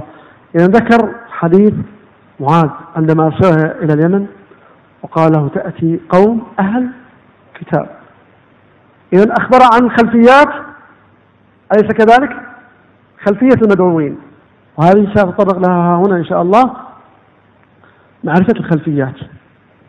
تأتي إلى قوم أهل كتاب. انظر. من تحدث؟ من تدعو؟ هل تعرف خلفية المدعو أم لا؟ فالرسول صلى الله عليه وسلم قال له ذلك. تأتي قوم أهل الكتاب ثم أخبره. بماذا يبدأ؟ أول ما تخبرهم به أول ما تخبرهم به ماذا؟ ها يا أخوان. شهادة لا إله إلا الله وأن محمدا رسول الله. فإنهم أطاعوك فأخبرهم. شوف التدرج أيضا. تدرج الآن نأخذ تدرج في الأساليب. فإنهم أطاعوك فأخبرهم أن الله قد افترض عليهم خمس صلوات في اليوم والليلة. والحديث كما تعرفون. إذا معرفة الخلفيات مهم. عندما تتكلم مع شخص هندوسي هل تستخدم نفس الأسلوب مثل حديثك مع شخص نصراني؟ الداعي المتميز عليه أن يعرف كيف يدخل المدخل المناسب. أنا أعطيكم قصة سريعة يا أخوان ثم أطلب منكم قصص الآن أو أمثلة. قبل سنوات جاء أحد الكفلاء مع شخص هندي غير مسلم. فقال هذا الرجل غير هندي آه، هندي غير مسلم يريد أن يعرف عن الإسلام. وكان يتكلم اللغة الإنجليزية. وتكلمنا معه عن مكانة عيسى في الإسلام. وبعد نص ساعة تقريبا سألنا الهندي معلوم؟ تمام؟ جود كويس. You understand? قال أنا هندوسي. أنا نفسي نصرانيا. تحدثنا عن إيش؟ عن إيش يا إخوان؟ عن مكانة ها؟ يقول مين عيسى هذا؟ عيسى. You ها؟ Uh, عليه السلام. يقول مين عيسى who is عيسى you are talking about? He's هندو هندوسي إذا معرفة خلفية المدعو عندما أتكلم أو أحيانا أعطي كتاب هذا مليلم كيرلا. يقول أنا ما أعرف أنا أعرف تلقو. ولا هندي. لغة أخرى. خلاص هندي هندي هندي. أعطى كتاب هندي هندي. كم لغة يا إخوان في الهند؟ كم لغة في الهند؟ كم يا شيخ؟ كم لغة؟ كم؟ كم تقريبا؟ 15 لغة رسمية. ويذكر بأن اللهجات أكثر من 3000 لهجة. لغات. من يعطينا قصة في هذا الجانب يا أخوان؟ قصة. يا مشايخ نستفيد منكم يا أخوان. قصة في هذا الجانب. أن معرفة المدعو أفادت في تحقيق هدف معين في إسلامه أو غير ذلك. ها هل تستحضركم قصة ما؟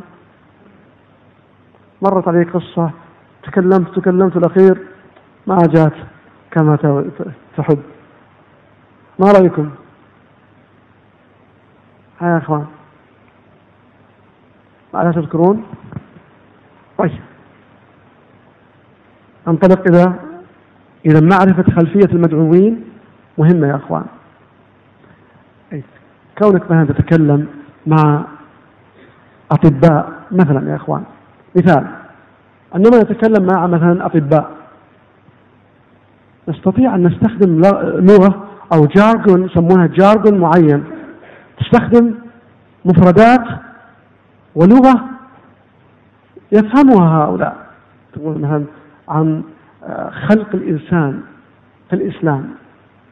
ألا ترى أن هذا الموضوع قد يكون أكثر أكثر يعني تعلق أو يكون أكثر أهمية بالنسبة لهؤلاء؟ عندما أتكلم مثلا عن أتكلم مع مهندسين معماريين وأتكلم عن العمارة الإسلامية. انظروا إلى الأندلس. قد يكون هذا مدخل مناسب في الدعوة إلى الله سبحانه وتعالى. ذكر بعض فوائد اللقاء. فوائد اللقاء عندما نذهب إلى محاضرة يا أخوان لا يخفى عليكم عندما نلقي محاضرة لغير المسلمين. ماذا يدور عادة في خلد المدعو؟ ماذا يدور في خلده؟ أنت تريد أن تدعو إلى الإسلام. إيش what is his attitude? ما موقفه؟ هل تجده ينشرح أم يكون منكمش وخائف؟ هذا يبغى إيش؟ عشان يصير مسلم. To convert. صار to convert to Islam. يبغوا يحولوني. كذا يقولون. To convert me to Islam. هذا ما تريدون؟ فعندهم نوع من إيش؟ نوع من إيش يا إخوان؟ تردد والخشية والخوف والرهبة. فلك أن تتصور عندما تذهب إلى محاضرة أحيانا نذهب إلى مستشفيات وإلى شركات كما ذكرت إلى مؤسسات. ثم المدير يقوم ماذا؟ بماذا؟ يجمع غير المسلمين. يجمع غير المسلمين في قاعة. أحيانا يأتون بقوة. اذهب إلى القاعة. المدير يقول هذا. أمر. بعد أحيانا يصير في سيجنتشر توقيع أنه حضر. فيأتي متخوف. طيب كيف كيف نخفف من هذا الضغط النفسي؟ كيف تهدئ من من روعه؟ تهدئ من روعه كيف؟ تفضل.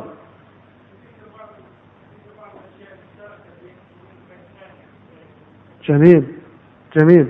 إذا ذكر بعض الأشياء المشتركة. جميل. تفضل يا شيخ.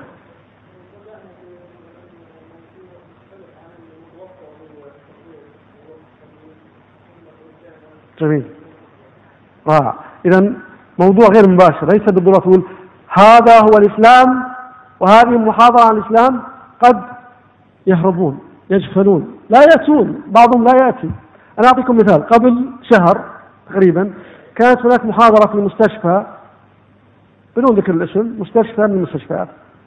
وضع وضع إعلان Introduction to Islam. تعريف أو مقدمة إلى الإسلام. ووضعت هذه الورقة في أماكن مختلفة في المستشفى عند عند المصاعد في أماكن مختلفة. توقعوا أخواني وأخواتي كم كان الحضور؟ مستشفى فيه ما يقول عن 150 ممرضة وممرض ودكتور طبيب غير مسلم غير مسلمين أكثر من 150 شخص. تخيلوا كم كان الحضور؟ نعم؟ عدد قليل كان حوالي ثلاثة أشخاص من 150 شخص. لأن المحاضرة كانت بعنوان What Introduction to Islam. فعلى طول عرف هذا إيش يبون؟ يبون يحولوننا أو يغيرون ديننا. سوينا المحاضرة في نفس المستشفى الأسبوع الخميس الماضي الأسبوع الماضي الخميس الماضي. لكن بعد شهر تقريبا. حاولنا نغير في الأسلوب. فحطينا إعلان جميل بألوان كونتست مسابقة. وشكل هدايا مثل هدايا للأخ وين وين الهدية؟ وين الشيخ اللي خذ الهدية؟ خلاص صادرها على فكرة هذا جزء من الهدايا من كل اللي أخذتها معي إلى المستشفى تبقت منها بعض الهدايا وأحضرتها. هذه بعض الهدايا. أحيانا أطلب من الأهل أم أنس تغلف لي. وين الهدية الكبيرة يا أخوان؟ وين راحت؟ صادق تفضل يا شيخ. الهدية الأخرى اللي هناك. أطلب للأهل يغلفونها يرتبونها. وكانت مثل الهدايا وزعت في المستشفى. عندما وضعنا إعلان contest فقط contest مسابقة. هدايا and refreshments. هدايا ومرطبات. الحضور كان كم؟ 55 شخص. 55 من الممرضات والممرضين أكثرهم من غير المسلمين. وكان الهدايا مثل هذه كبيرة. صدقوني أنما توقفت بعد ما يقارب من 25 دقيقة في الغالب في المحاضرات لا أطيل. نص ساعة بالكثير 25 ساعة 25 دقيقة توقفت. سألوا قالوا طيب أسئلة أسئلة ما يخالف. في أسئلة هدايا هدايا. Do you have more gifts. خلاص stop. Now eh, this is enough for, to, for tonight. يكفي الليلة يكفي. هدايا. جبت حوالي عشر هدايا. ووزعت حوالي سبع. طيب إن شاء الله next month الشهر القادم في لقاء بجيب وياي هدايا. قال لا لا لا الآن الآن وزع الآن. اسأل اسأل اسألنا يلا. اسك والله يا إخوان بعض النيرسز بعض الممرضات وقفوا وجاءوا إلى مكاني. ask ask ask اسأل اسأل اسأل. قلت له next month إن شاء الله أجيكم إن شاء الله. وهدايا بتصير أكثر وأكثر. اذا هذا مدخل. هذا ذكر. تفضل يا شيخ. أعطيك الحين أسئلة بسيطة. أنا سويت لهم presentation عن مادة علمية طبية. أوريكم إياها إن شاء الله. مادة طبية. في كل ثانية إيش يحدث في العالم في كل ثانية؟ موجوده عندي هذه إن شاء الله أوريكم إياها. كليب موجود عندي أوريكم إياها. كل ثانية في العالم ماذا يحدث؟ فبعد ذلك سالتهم هذه المعلومات وبعدين دخلت لهم ما معنى الإسلام ما معنى آه، مسلم ماذا نقصد به؟ ثم دخلت بعض الأشياء الإسلامية. اذا أنا أقول لهم knowledge is power. تفضل. طيب اذا نتوقف. جميل. أنا حقيقة لا أدري إيش ترتيب الإخوان هنا. ودي لو كان أيضا فيه وقت محدد مثلا الساعة 6 نقف نقف. أنا لا أريد أن أطيل عليكم حقيقة. طيب إذا كما يقترح الأخوة نتوقف هنا بإذن الله ونواصل بعد صلاة المغرب بإذن الله. يعني خلينا نقول سبعة إلا ربع. أم قبل كم ساعة تنتهي عندكم هنا؟ سبعة إلا ربع جيد؟ طيب إذا جيد. لعل هناك آه، يعني بعض الإخوان يذهبون يصلون في مساجدهم أو كذا. إذا سبعة إلا ربع نعود بإذن الله إلى القاعة شكرا لكم وجزاكم الله كل خير. أسأل سؤالا وأريد الإجابة مكتوبة لو سمحتم. الأخوة والأخوات أريد أريد إجابة مكتوبة. جميل؟ فإذا هناك أي أحد لا يوجد عنده دفتر ممكن يطلب آه، من الأخوة. الأخوات ما أدري هل وصلت دفاتر لهن أم لا.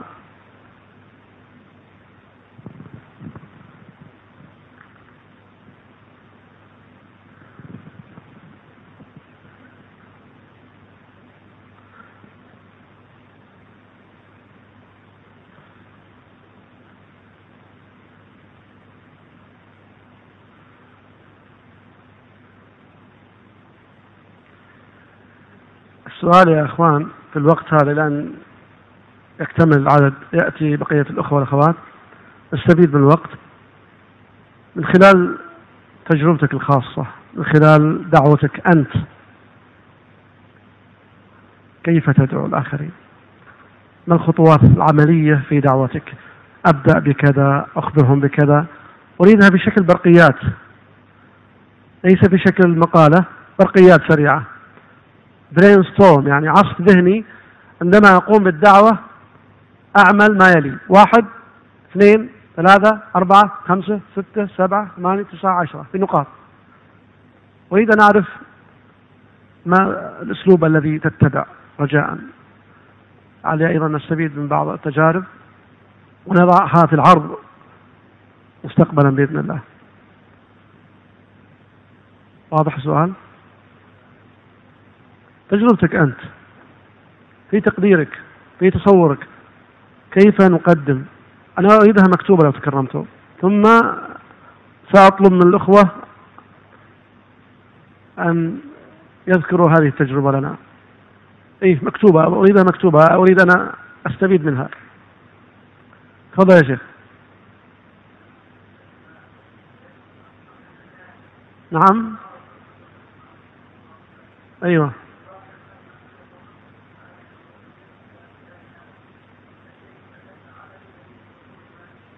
نعم.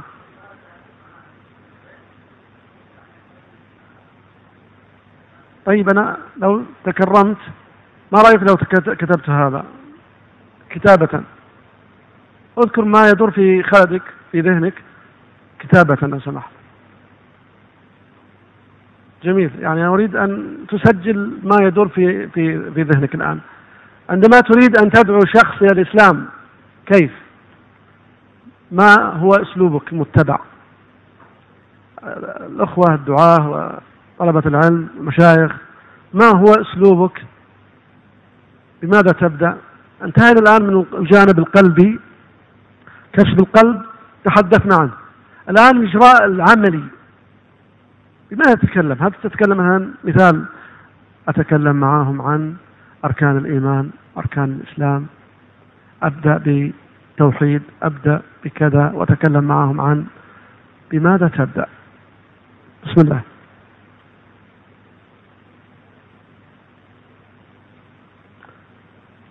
في ثلاث. بعد كسر الحواجز. الآن انتهينا من المرحلة الأولى كسر الحواجز انتهينا منها. الآن أبغى الإجراء العملي. ماذا تقوم به؟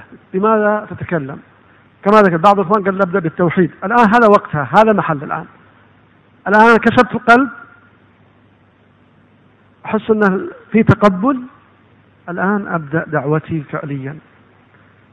بماذا تبدأ؟ بعض الإخوان ذكروا أبدأ بالتوحيد.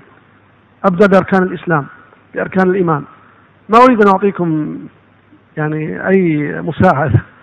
وهي أن تكون من بنات أفكارك أنت من أساليبك المتبعة. في ورقة هناك ما شاء الله سقطت يا شيخ. لعل نسمع من الأخوات أيضا.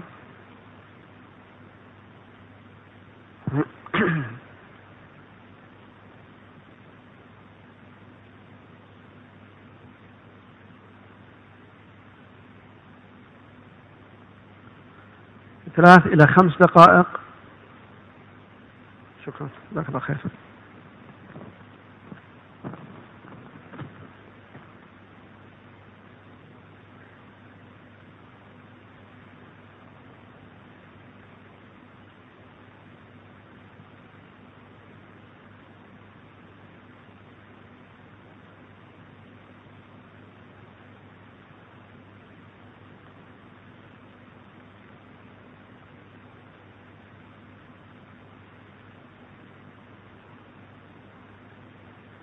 يا إخوان انتظر الأخوة والأخوات انتظر الإجابة خلال ثلاث إلى خمس دقائق.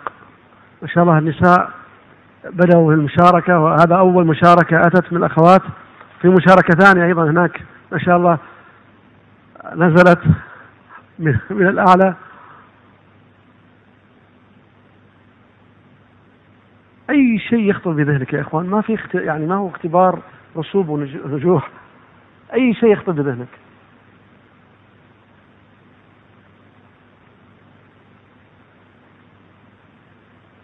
microphone.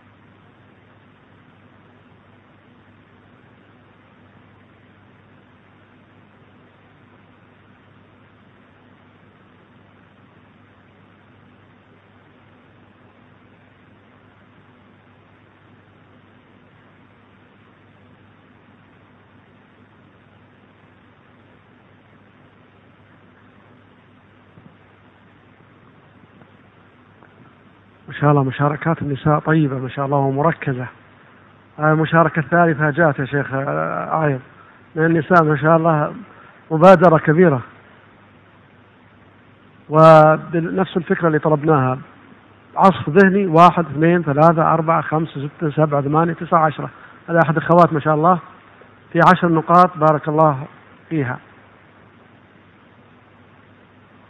هناك طاقات كبيرة ولله الحمد. شكرا. ما يحتاج كتابة اسم ترى ما في ناجح وراسب يا إخوان ها؟ أيام اختبارات بس هذا مجرد تسلم الورقة تنجح. إن شاء الله. اللي يسلم الورقة ناجح. حتى لو ما ذكر الاسم.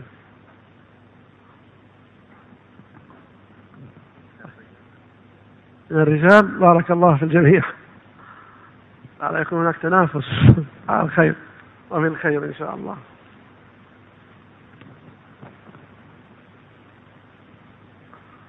ما شاء الله. بدأت تتوافد الإجابات. جزاك الله خيرا. جزاك الله خيرا. تفضل. شكرا. ما شاء الله. جميل. جزاك الله خير. أثابكم الله. لا أنتظر من الجميع يا إخوان. من الجميع. يذكر أي شيء يعرف. أي شيء. أو يقول ما عندي أسلوب ما عندي طريقة أذكرها. ما أعرف لا أعلم أذكرها. لا تستحي يا أخي الكريم نحن نتعلم. جميعنا هنا يتعلم ونستفيد من بعضنا البعض بإذن الله. باقي أقل من دقيقة. عشان ننتقل إلى مكان آخر. آخر ها؟ آه، طبعا شكرا. شكرا.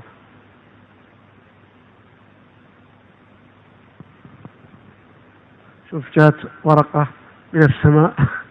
ما شاء الله.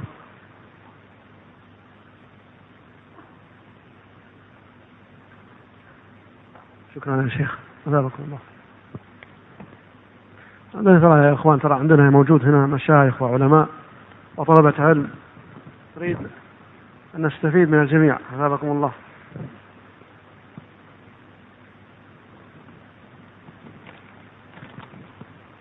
شكرا. ناجح. البركة ما شاء الله. شكرا يا شيخ. ما شاء الله. أثابكم الله. يا إخوان تبقى أحد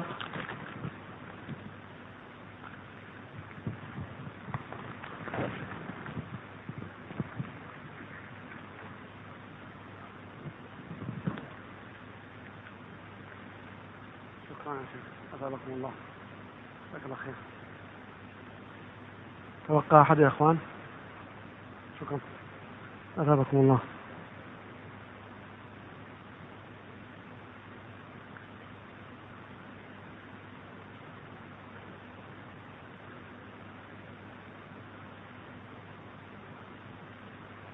ما شاء الله. مجموعة كبيرة طيبة. طيب. من بقي؟ ترى اللي اللي ما يسلم يا إخوان أنا أعطيه حقيبة دا تدريبية. في حق- حقيبة للفكرة للتذكير فقط. هناك حقيبة تدريبية. فيها شريط فيديو إبداع في الدعوة ملخص. فيها إن شاء الله أيضا مذكرة. فيها ثلاث كتب. تعين على الدعوة هذه توزع بإذن الله بمعرفة الأخوة في إدارة الدعوة شكرا. حقيقة أود أن تكون أيضا هناك مشاركة للنساء الأخوات. الأفاضل والفضليات أحد أحد الأخوات ذكرت واحد كيف برقيات سريعة كلمة واحدة واحد أتعرف اثنين ما يثير الشخص. ثلاثة الأشياء المشتركة. هذا اللي أنا كنت حقيقة أقصده عندما قلت brainstorming عصف ذهني. هذا ما أقصده. برقيات سريعة. نقطة تثار لنبدأ بالتعريف الإسلام. زرع صورة جيدة عن المستمع أو عند المستمع. فما شاء الله يعني نقاط محددة. ستة سبعة ثمانية.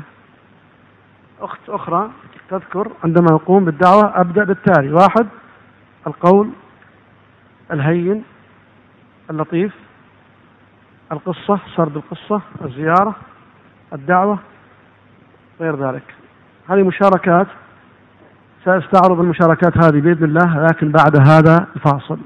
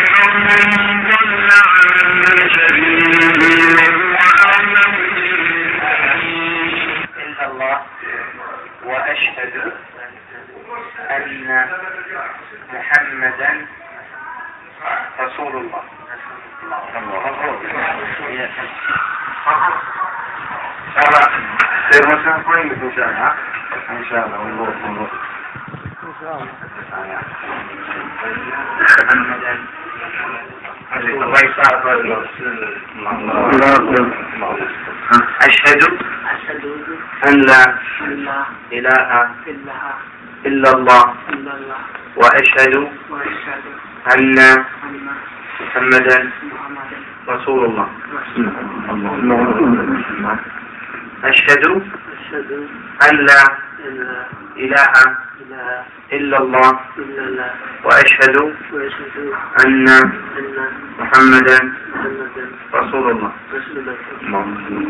أشهد أشهد أن لا أن لا إله إلا الله وأشهد أن محمدا رسول الله.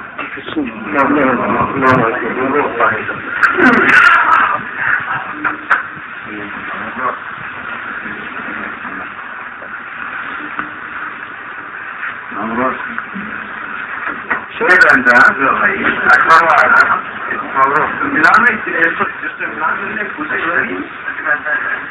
لا إله إلا الله وأشهد أن محمدا رسول الله الله لا هادي ولا شيء الحمد لله.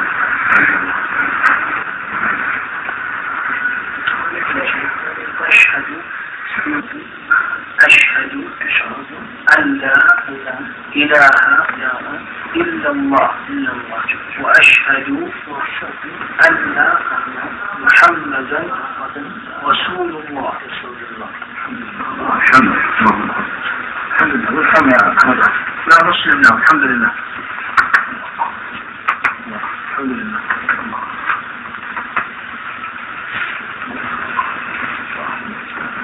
أربعة أشهد أن لا إله إلا الله.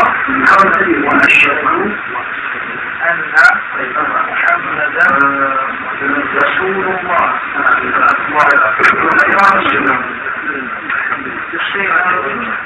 أشهد أن لا إله إلا الله وأشهد أن محمدا رسول الله الحمد لله يا رسول الله الحمد لله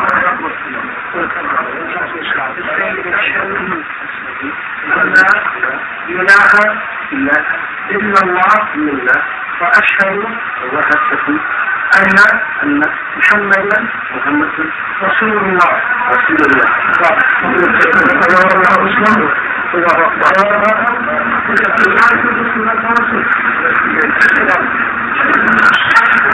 لا إله إلا الله. وأن محمدا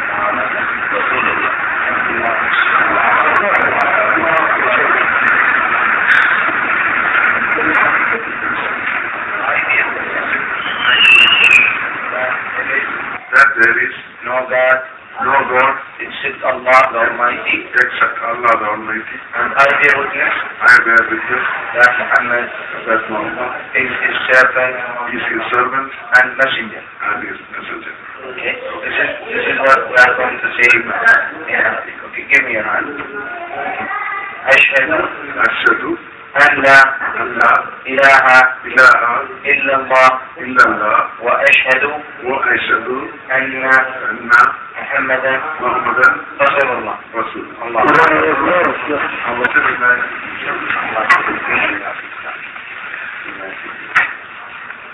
You'll be inshallah a good Muslim. Congratulations. Thank you. Welcome. To Islam.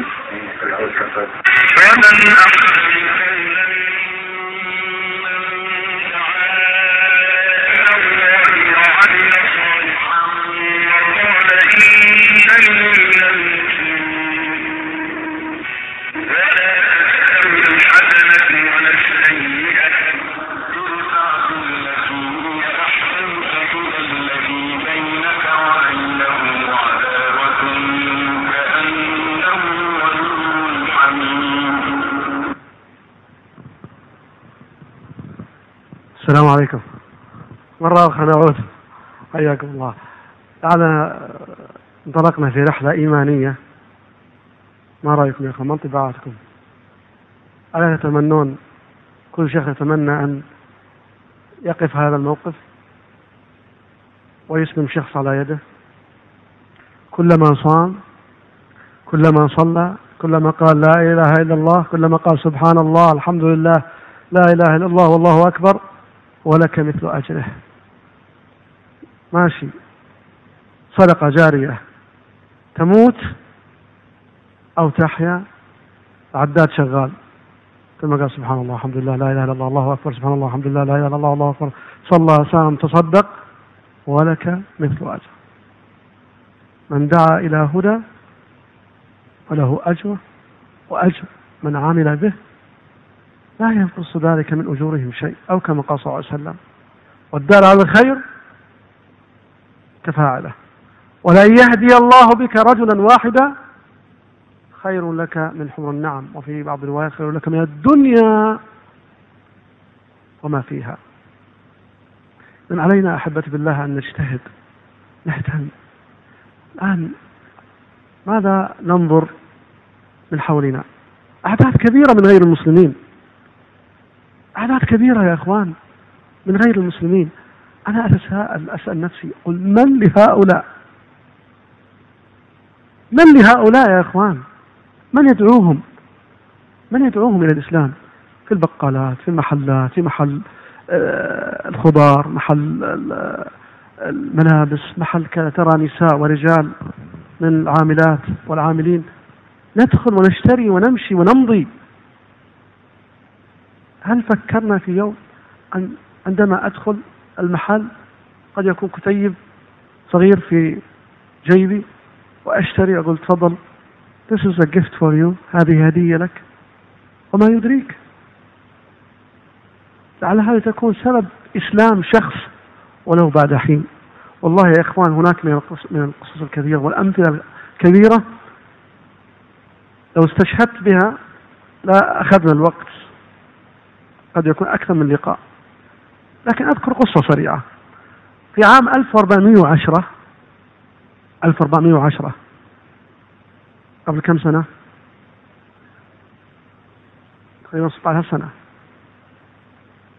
ذهبنا إلى كامب سكن للعمال. كان المسؤول عن السكن شخص في خير فقال في عندنا عمال فلبينيين نريدكم يا مكتب الجاريات تأتون وتلقون محاضرة لهؤلاء العمال. ذهبنا في الليل أذكر بعد صلاة العشاء. دخلنا سكن العمال ولكم أن تتصورون المكان. خذوا الآن صورة ذهنية مكان وضع لا يحسد عليه. كان عندهم وقت عمل العشاء كان عندهم كرمكم الله كلب يذبحون كلب. فلبينيين يذبحون كلبا لأكله. تخيل المشهد البشع عندما دخلنا. مسكين جرو صغير. على كل حال ليس هذا الشاهد. أخذونا إلى غرفة. أتى إلينا بالإكراه بالإكراه. أتى إلى الغرفة التي جلسنا فيها خمسة فلبينيين أتوا ل هذا. عادي شورت. بعضهم جلس في حالة مزرية أيضا. تكلمنا معهم. واحد من الفلبينيين راوي القصة. لم يحضر إلى الغرفة هذا التي جلسنا فيها. راوي القصة هذا يقول يقول أنتقل بكم الآن إلى 1421 معي في هذه الرحلة؟ 1410 ثم ننتقل في رحلة إلى 1421 جاء أحد الإخوان كان يعمل رئيس قسم الدعوة عندنا في مكتب الجاليات كنت أنا ماسك المكتب. قال لي هكذا أبو أنس تعرف قصة إسلام رامي؟ كيف أسلم؟ تعرف شلون أسلم؟ قال لا والله ما ما أدري شلون أسلم؟ قال هذا رامي كتب قصة إسلامه في نماذج عندما يسلم شخص جديد في نماذج كيف أسلم وغير ذلك من المعلومات فنحتفظ بقصص الإسلام في ملف خاص. يقول لي الأخ هذا اسمه بدر قال يقول رامي بأن في عام 1410 ذهبت أنت وشخص آخر إلى شركة كذا. وكان هو في الغرفة اللي جانبكم ما دخل مع الخمسة ولكن وجد ورقة ورقة واحدة بعنوان خمسين ألف خطأ في الإنجيل. موجود يمكن عندكم في مكتب الدعوة. 50,000 errors in the Bible. Did you see it؟ هل شفتوها الورقة دي؟ Awake. مجلة Awake. مجلة اسمها Awake. مجلة أمريكية. يقولون خمسين ألف خطأ في الإنجيل. هم يقولون ذلك. فيقول أخذ هذا مما تركناه أو نسيناه أو بتقدير الله سبحانه وتعالى ما أخذناه معنا. فذهب إلى بلده فلسطين ثم ذهب إلى القس قس الكنيسة الذي يتبعها. فقال له هذه النشرة تقول هناك خمسين ألف خطأ في الإنجيل الكتاب المقدس. ماذا تقول؟ فما وجد إجابة مقنعة. فعاد بعد ثلاث أشهر أو حولها ثم قرر بعد قراءة أن يشهر إسلامه. أنا ذهبت في الفترة من 1410 إلى 1417 للدراسة في أمريكا. فانقطعت ما يقارب سبع سنوات عن المكتب. فبعد ما عدت وبعد في 1419 20 21 رجعت إلى المكتب. مسكت إدارة المكتب. شوف يا إخوان كيف القصة. ورقة. ممكن تبذر البذرة. ما تعرف عنها إلا بعد عشر سنوات. قد لا تعرف عنها لكن من يعرف عنها؟ قد تبذر البذرة بكتاب أو ورقة تعرف بالإسلام قد يسلم الشخص وتسلم أسرته وما يدريك لأن الورقة التي أعطيتها إياه قبل فترة. شخص عندنا في في الجبيل في المنطقة الشرقية شخص فلبيني اسمه عبد الرحمن أسلم بسبب ورقة أعطيت إليه قبل ما يخرج يطلع على الطائرة المطار أعطيت إليه نشرة بأربعة قروش يا إخوان. نشرة بأربعة قروش. ثم أسلم الرجل وأسلم بعد إسلامه 200 شخص. فقريته ثم سبحان الله هذا الرجل الله ابتلاه بسرطان فبثرت رجله. ثم مات رحمة الله عليه. لكن شوف كيف نشرة. نشرة لا تكلف أربع قروش يا إخوان. كانت سبب في إسلام عشرات بل مئات فهنيئا لمن طبع وهنيئا لمن قدم هذه الورقة أو هذه النشرة للآخرين. أشياء بسيطة يا أخوان. قصص كثيرة. طفل صغير مثل محمد أو الأخ اللي شارك قبل قليل. طفل صغير عشر سنوات أعطى واحد أمريكي كتيب عن الإسلام. يقول هذا الأمريكي يقول بعد ست سنوات ذكرت الكتاب هذا كانت قبل ست سنوات ثم أسلم. إذا لا نحتقر يا إخوان لا نحتقر من المعروف شيئا. ولو كما ذكر الأخ الفاضل قبل قليل بتوزيع شريط توزيع كتيب. أتمنى كل شخص منا يا إخوان يكون عنده في سيارته أو في معه بعض الكتيبات الآن عندما الإنسان يذهب إلى فندق أو كذا يجد ما شاء الله كثير من غير المسلمين. فما أجمل أنه يأتي بأسلوب لطيف Hi, how are you? What's your name? My name is this. Please, I would like to give you this small gift. Could you please accept it? ممكن تقبلها؟ ايش تتوقع بهالاسلوب يقول لك ايش؟ Please, uh, I would like to give you this gift. Would you please accept it? أنا وجدت حقيقة بنت صغيرة حنين لما سكننا في فندق من فنادق هنا فسمع الله من شافت واحد قالت ابوي ابوي ابوي كافر كافر أمريكي. قالت يلا روحي اعطيه فما شاء الله تحب حبت الشغلة. وزعنا يمكن هي البنت الصغيره وزعت أكثر من 20 كتيب. يا اخوان يعني أقول لا نحتقر من المعروف شيئا. أكثر من أسلوب بالبريد. أكثر من أسلوب. البعض يقول أنا أحرج. ارسلها بالبريد. حطها. شوف مساحات السيارة؟ حطها ارفع المساحة وحطها. ومض امشي. أنا تجد قلب يتقبل الرسالة بإذن الله. لكن لا نخجل ما نخاف. انظروا إلى أهل الباطل كيف يوزعون باطلهم كيف ينشرون باطلهم بدون خوف بدون خجل. نحن لا نريد أن نكون عدوانيين ولا هجومي نتهجم أو نهجم على الآخرين لا. بأسلوب لبق لطيف حضاري أسلوب حضاري. أتمنى بإذن الله أن كل واحد منا يضع له برنامج عملي يا أخوان. الكلام سهل. ما أسهل الكلام. وما أسهل من ذلك أن نحن نستمع ثم ينسى. وهو لا؟ لكن لو كل واحد منا الآن يا إخوان خلينا نأخذ عهد الآن. شيء عملي. كل واحد منا خلال 24 ساعة من الآن يوزع 30 نشرة أو كتاب. نبغى برنامج عملي. خلال 24 ساعة نوزع 30 نشرة أو كتاب عن الإسلام. صعبة يا شباب؟ صعبة في موقف من المواقف خلها. في بعض الشركات معروفة أنها ما أكثرها عمالة غير مسلمة. أطفالك يا إخوان استغلوا الأطفال. لأنك تستحق هذا الطفل ما يستحق ما شاء الله عليه الأطفال جريئين ما شاء الله.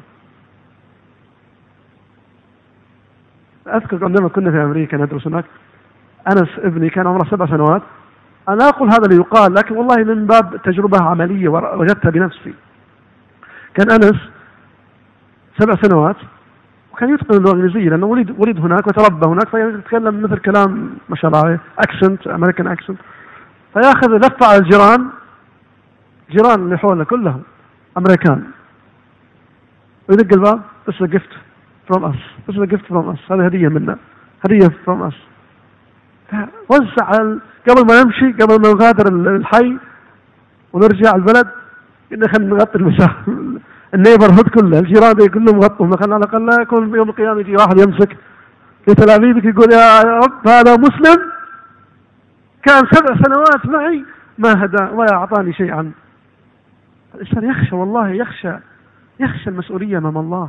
يوم القيامة عندما تمسك من تلابيبك. يقول يا رب هذا كان موظف معي أو كان جاري أو عرف عرفني. وما قدم لي شيء على الإسلام. ما هو جوابك يا أخي؟ وما هو جوابك يا أختي؟ كم من الناس من غير المسلمين تعرفنا عليهم وما قدمنا لهم أعظم شيء. هل هناك أعظم من هداية ونور الإسلام؟ إذا هذه قضية يا إخوان حقها مهمة. أتمنى أن إن شاء الله نطبق برنامج العملي وأتمنى أسمع بعد يوم أو يومين من يأتي ويخبرني وزعت 30 كتيب أو نشرة على غير المسلمين. أتمنى ذلك. تفضل. تفضل يا شيخ. توزيع النشرة. إحنا يعني كمبتدئين في موضوع الدعوة إلى غير المسلمين بدأنا نوزع في المستشفى وهنا كتيبات هل هو فعلا يعني خلينا نقول كحد أدنى يبرئنا أمام الله؟ هذه النشرة تبرئنا يعني كحد أدنى؟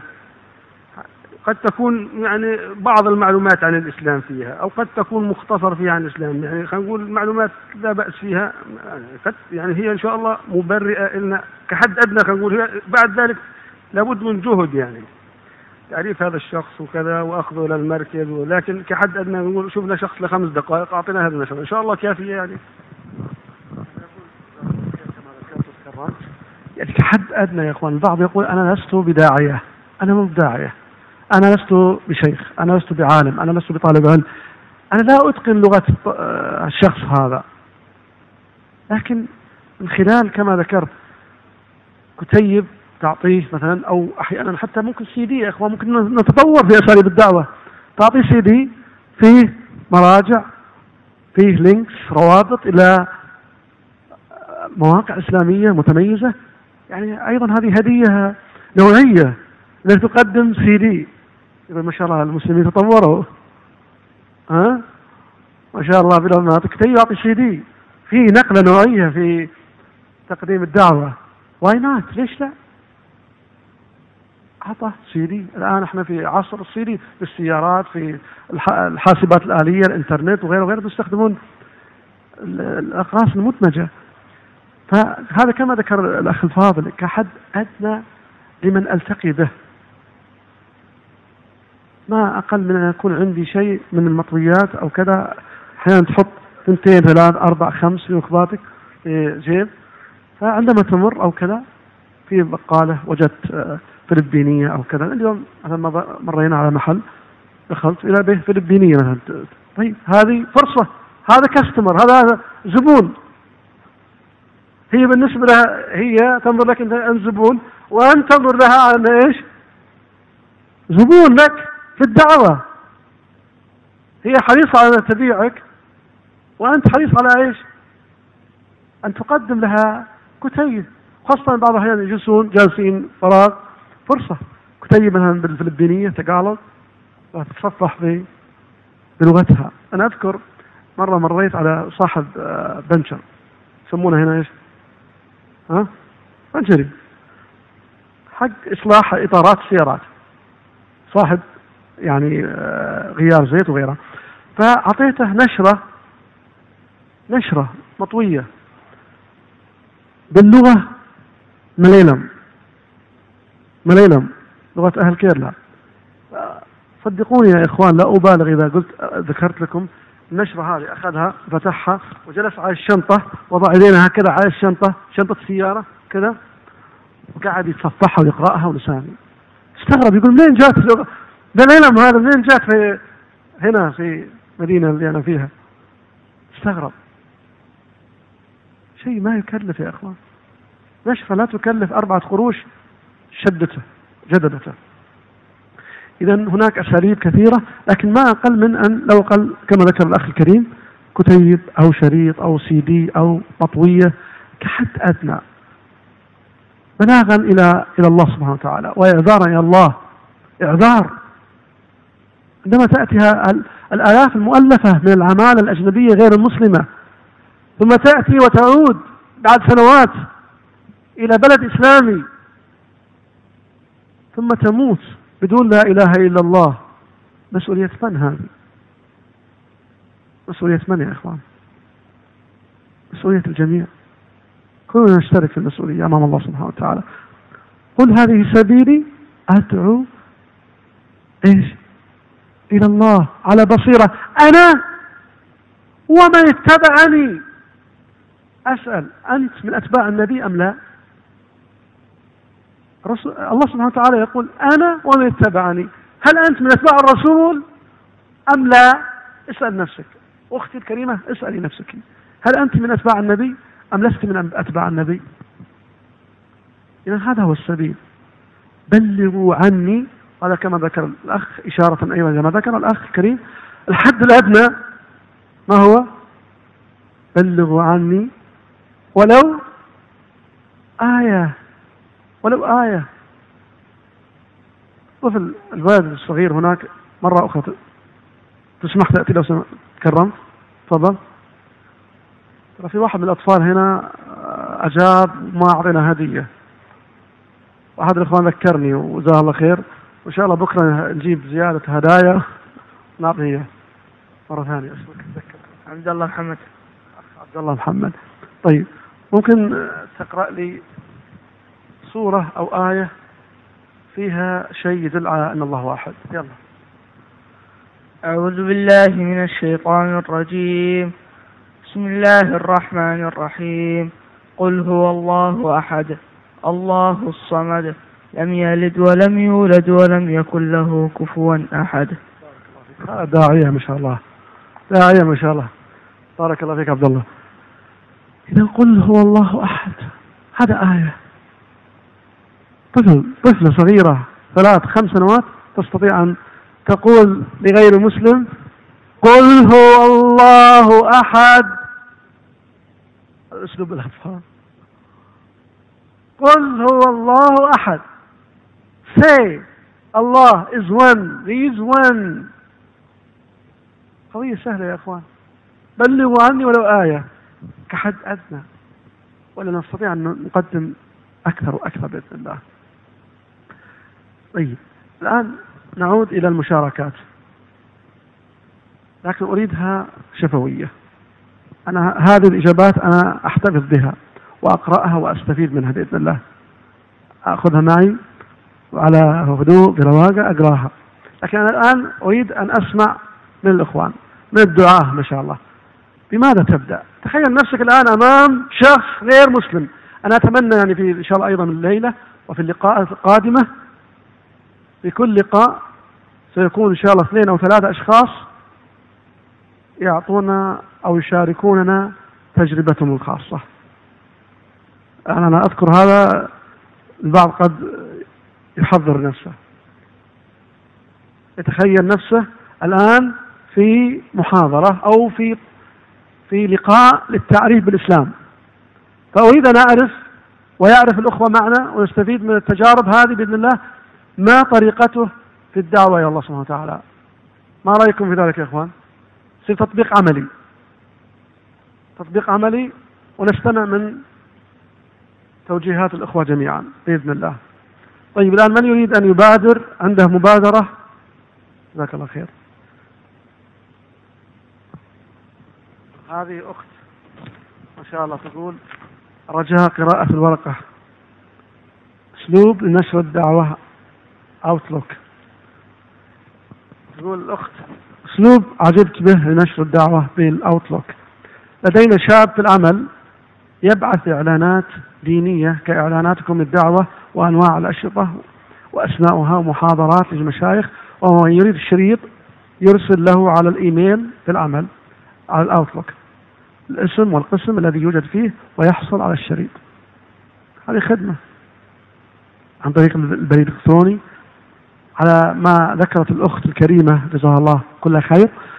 يا إخوان هل تصدقون أو لا تصدقون؟ ما أدري. أنا ذكرت هنا كم فيه من مجلد في هذا في هذا السي دي هذا.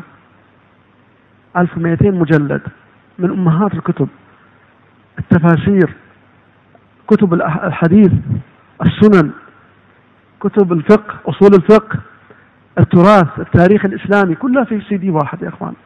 1200 مجلد من أمهات الكتب. هناك believe it or not believe it. هناك سي دي مثل هذا فيه 40 مليون عنوان بريد إلكتروني. تصدق لا تصدق؟ 40 مليون بريد إلكتروني موجود على السي دي واحد. كم من شخص نستطيع أن نصل إليه يا أحباب؟ وأنت هنا في الدوحة. تصل إلى العالم كافة. لنقل من الأربعين مليون بعضهم انفلد بعضهم غير آه، عناوين غير صحيحة. بعضها سكرت خلينا نصف على عشرة مليون. ما رأيكم فيها؟ على الطيب أليس كذلك؟ إيش رأيكم يا إخوان؟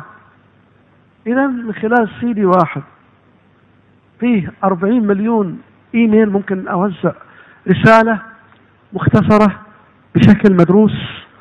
يا أحباب يا أخوة أحيانا بعض المواقع الإسلامية ومما حقيقة يعني رغم الجهد الطيب إلا إلا أن العمل غير متقن بحكم تخصصي في اللغويات التطبيقية أحد الإخوان سألني قال إيش تخصصك؟ قلت ماجستير ودكتوراه لغويات تطبيقية قال شو معناها؟ شو المقصود؟ Applied Linguistics نتناول فيها اللغويات التطبيقية تاريخ اللغات وما إلى ذلك. والتركيز الأكبر كان عن طرق تدريس اللغة الإنجليزية لغير الناطقين بها. والبحث كان عن نظريات القراءة. كيف تفكر؟ كيف تقرأ؟ ماذا تحضر إلى النص؟ عندما تقرأ نص ماذا تحضر إلى النص من خلال your mentality هذا خاص. ف... أخرى. ألا وهي بعض المواقع الإسلامية باللغة الإنجليزية مكتوبة كتابة ركيكة تسيء إلى الإسلام أكثر مما تحسن. مثلا أعطيك واحد في أحد المواقع الأخ هناك جزاه الله خير الشبكة الإسلامية ينقلون جزاهم الله خير لكن من باب المعلومة. Muslims pray five times a day. إيش رأيكم يا إخوان؟ المسلمون مشكلة مو في هذه. بري معناها؟ شوف الأخ يقول يصلون. معناها إيش؟ Muslims pray five times a day. تفضل يا شيخ. ها؟ نعم. نعم. يصلون.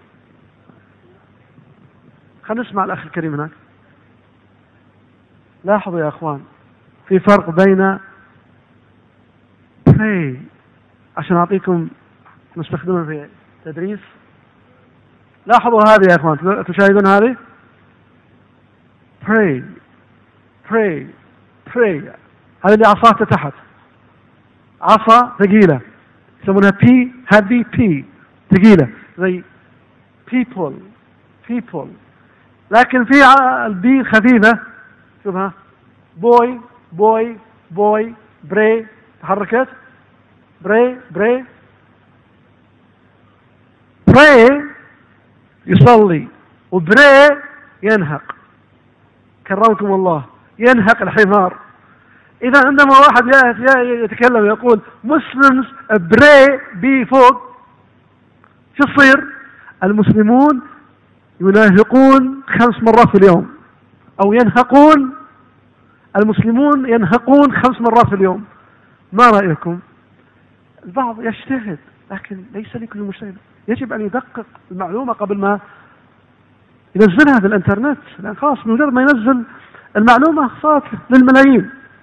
فقد تؤخذ كوسيلة للتبكيت ضد المسلمين. يقول انظر المسلمين ينهقون خمس مرات في اليوم. إيش تبون؟ الله المستعان.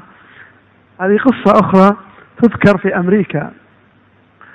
أحد الطلاب من العرب طالب عربي قال للمدرسة I want to pray نفس القضية أنا أبغى أصلي بطلع أبغى أصلي. قاعدوا يضحكون كل الفصل الأمريكان والمدرسة يضحكون. إيش في إيش المشكلة؟ I want to pray إيش المشكلة؟ اوه you want to pray تنهق جو ahead. يلا انهق الآن.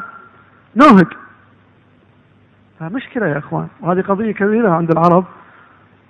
ترى الإخوان السودانيين مدرسين الانجليزية ما شاء الله عليهم. في الغالب يتقنون اللغة الانجليزية مقارنة بالجنسيات الأخرى هم أكثر ما شاء الله إتقان اللغة الانجليزية ولعل بسبب تدريسها بشكل مبكر يبدو لي.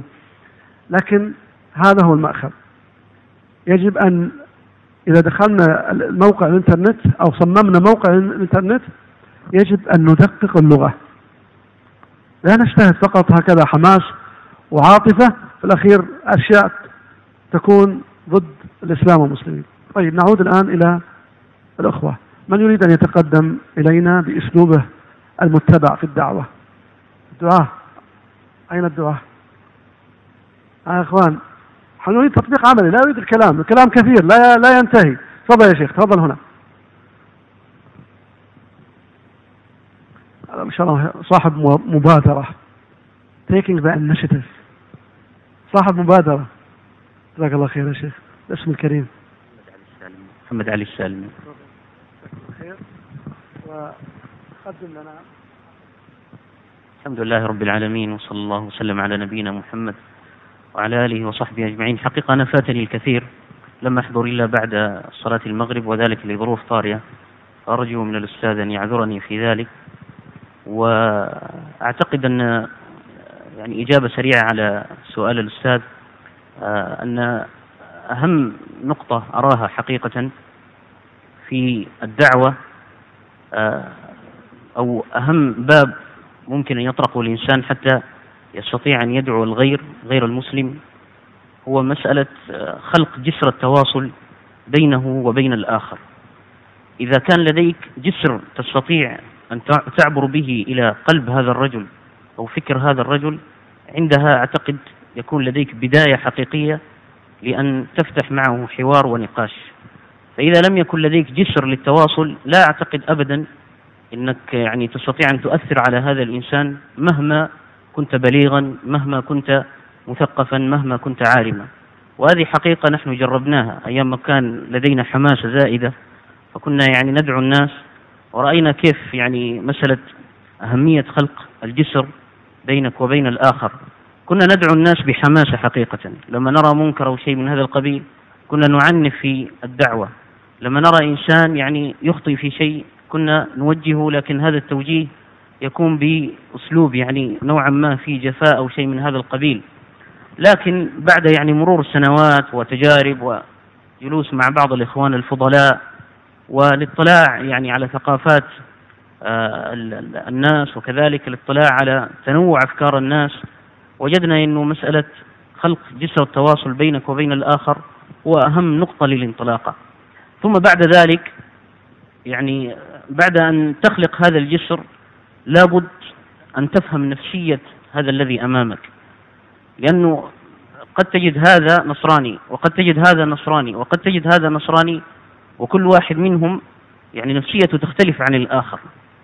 يعني فهمه للإسلام يختلف فهمه لشخصيتك أنت تختلف فهمه لاعتقاده هو نفسه يعني النصرانية هذا تجده متمسك هذا تجده متذبذب هذا تجده متوسط هذا تجده نصراني بالاسم فقط.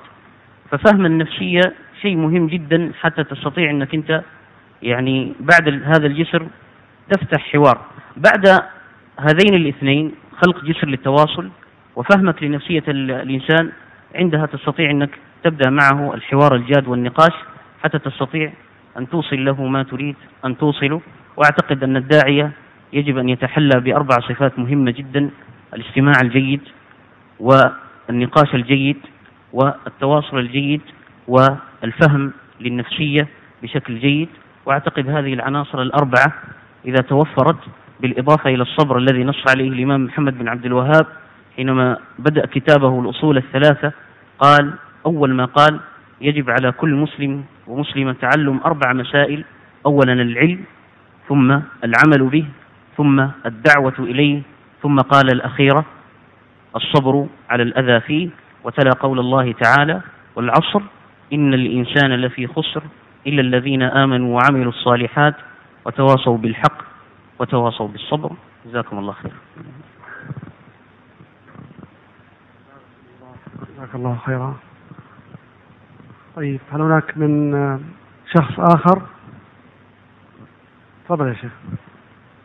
إحنا تكلمنا عن الجانب القلبي والجانب بناء الجسور كما تكرم الأخ قبل قليل لكنها ما يعني معذور بانها أتى بعد المغرب صح؟ صح؟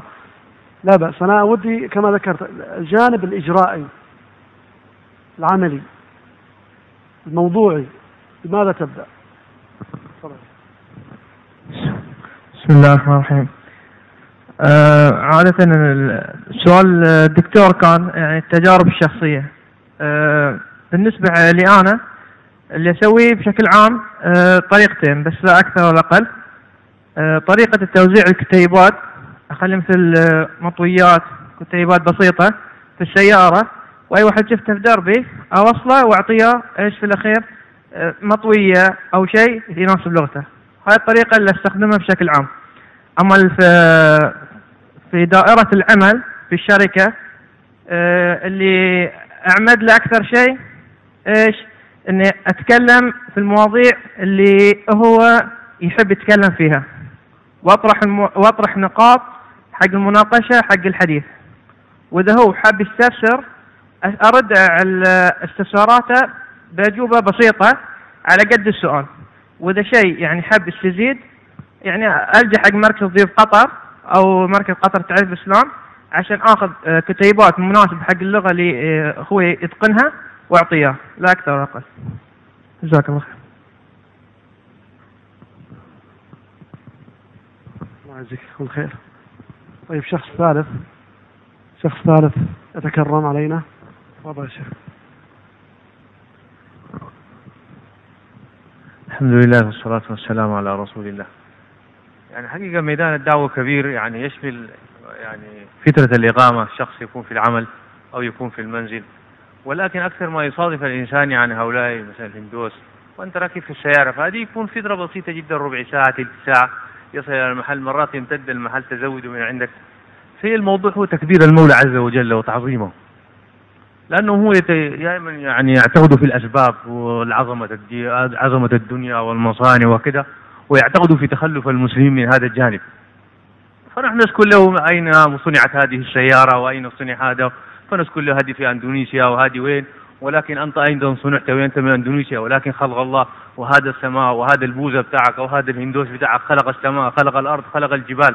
إن الله يأتي بالشمس من المشرق فأتي بها المغرب كما قال في في في القرآن الكريم. فنحن نعظم الله سبحانه وتعالى ونذكر له فهو ما يستطيع أن يجيب وإلا يستكبر. فهكذا الدعوة دائما تكون بتكبير المولى عز وجل في الأشياء التي يعرفها. هذه السماء والأرض والجبال والأنهار والبحار وكل ما خلق الله سبحانه وتعالى هي في جميع اللغات معروفة ولا أحد يستطيع أن في الكون ينكر هذا الشيء. فنحن نذكر هذا باللغة شيب الأردو وشيب الهندي وشيب السوداني وغايته المهم الواحد في الآخر يفهم المقصد. فيعني أيضا زي ما قلت جسر التواصل انسان ركب معك في السيارة هذا جسر من الجو كونك قدمت له خدمة كان في سخانه أو كان في برد فركب معك السيارة يعتبر جسر من التواصل. فبل مرات يريد أن يعطيك تقول له يا أخي أنا بس هذا هذا الكلام ويذكرك نوصل لحد محل ومرات نشتري بعض الأشياء هكذا سندويتش أو كذا نسي فيكون جسر من التواصل فهو ينبسط جدا ولكن نذكره إنه إذا كان ما عندنا كتيبات نقرا عن الإسلام وما تقول إنك تتبع your father your mother يعني إذا كان أبوك مثلا يعني ما يعرف هكذا. يمكن أبوك يكون ما صحيح ولكن أنت لا تتبع آباك ولا تتبع اجدادك فأنت أرى أنت رجل عندك يعني عقل تشوف السماء تشوف الأرض تتبع هذا الهندوس أو تتبع هذا البقوان أو هذه الأشياء. فأنت عندك عقل وفكر وأقرأ عن الإسلام وأقرأ عن الدين وإن شاء الله تهتدي للحق وإن شاء الله فهكذا. هذا هو المجال وكثير ما تصير في السيارة أكثر ما أما الذين تستغير معهم فلا بد من التعامل الطيب. يعني لا تكلفه أكثر مما يطيق وتبتسم إليه وإذا كان شيء في جيبك تعطي. وكذا يعني بجميع الوسائل حتى هذا الإنسان ينشرح صدره ويحس أنه فريق. حتى مرات يعني نكلم بعض الذين يعني فيهم سمات الدين والإيمان فيخبروهم ويعطوهم هدايا حتى يميز أهل الدين. فيعتقد أنه أنه ما شاء الله أهل الدين في خير والإسلام في خير بهذا الأسلوب. وجزاكم الله خير.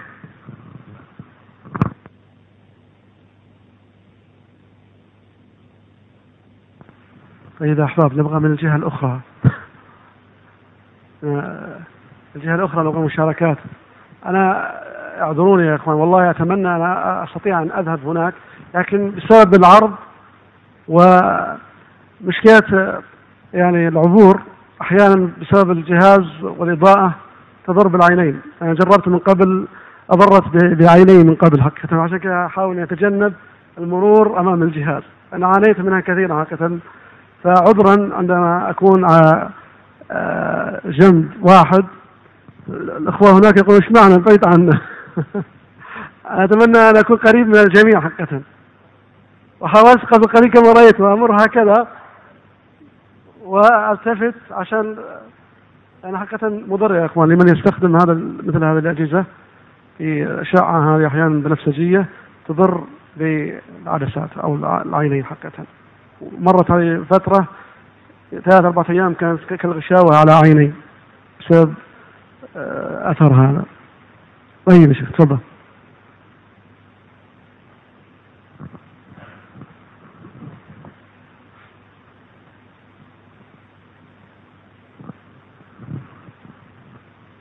حياك الله. السلام عليكم. الحمد لله والصلاة على رسول الله. حقيقة آه، أنا جربت أكثر من مرة مثل ما تفضل الشيخ في بداية الدعوة لما يكون الواحد داخل بحماسة فممكن يخرب الموضوع لكن آه، يحتاج إلى إلى القليل من الصبر. ومثل ما قال آه، علي رضي الله عنه الصبر مطية لا تكبو. ف وابن القيم أيضا قال يعني الصبر والفوز أخوان شقيقان فمن طلب الفوز فعليه بالصبر. ف يعني خصوصا في موضوع الدعوة الصبر مهم جدا. وأنا جربت مع أحد الأشخاص اللي كان يعمل معانا بالدوام. فلما بديت معه بصراحة هو هو هو اللي أعطاني البادرة. فكان يقول إن أنا أحب أستثمر أحب أستثمر بالأموال أحب أستثمر أشتري دولار وأشتري يورو ومش عارف إيش. فقال لي أنا محتاج لرأس مال يعني مئة ألف دولار وهذا. وأنا أجيب لك ربح كل شهر عشرة بالمية. فأنا قلت له هذا الربح ولا شيء يعني أنا عندي عشر أضعاف هذا الربح ف... فهو يعني تلخبط شوي يعني ف بديت أوضح له انه إنه الإسلام إن الله سبحانه وتعالى الحسنه عنده بعشر أمثالها وهذا فهو نفر مني يعني. فصار يسب ومن هذا الكلام يعني وهو يعني بدأ يقول إنه أنت مجنون وأنت كيف تؤمن بهذه الأشياء فمن يعني أنا من حماستي في بداية الموضوع يعني بدأت أنا ما يعني ما ما طولت معه بالكلام لكن من الحماسة لما هيك بديت أتأثر وأنه كيف هو يسب ونسيت أن الرسول صلى الله عليه وسلم يعني هو أشرف الخلق وأيضا وصفوه بالمجنون.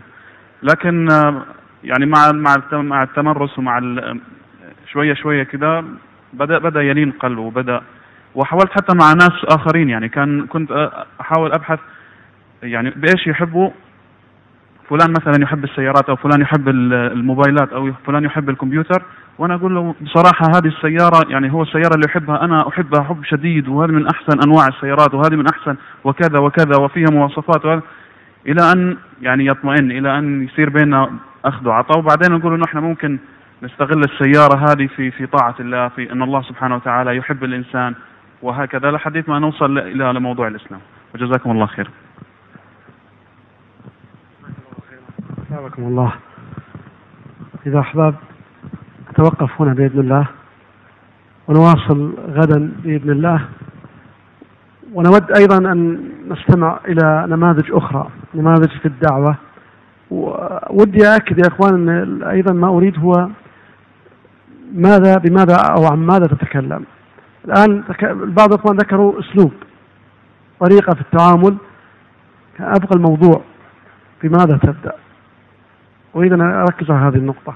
إذا غدا نريد ثلاثة إلى خمسة أشخاص بإذن الله يتكلمون عن تجربتهم الخاصة. أنا أبدأ محا... بتعريف الإنسان بموضوع كذا حول هذا الجانب. كما ذكرت تكلمنا عن الجوانب فيما يتعلق بكسب القلوب والتعامل الأسلوب وغير ذلك. أنا أريد الجانب العملي. أتوقف هنا للصلاة وجزاكم الله كل خير. أثابكم الله جميعا. شكرا يا أخوان والأخوات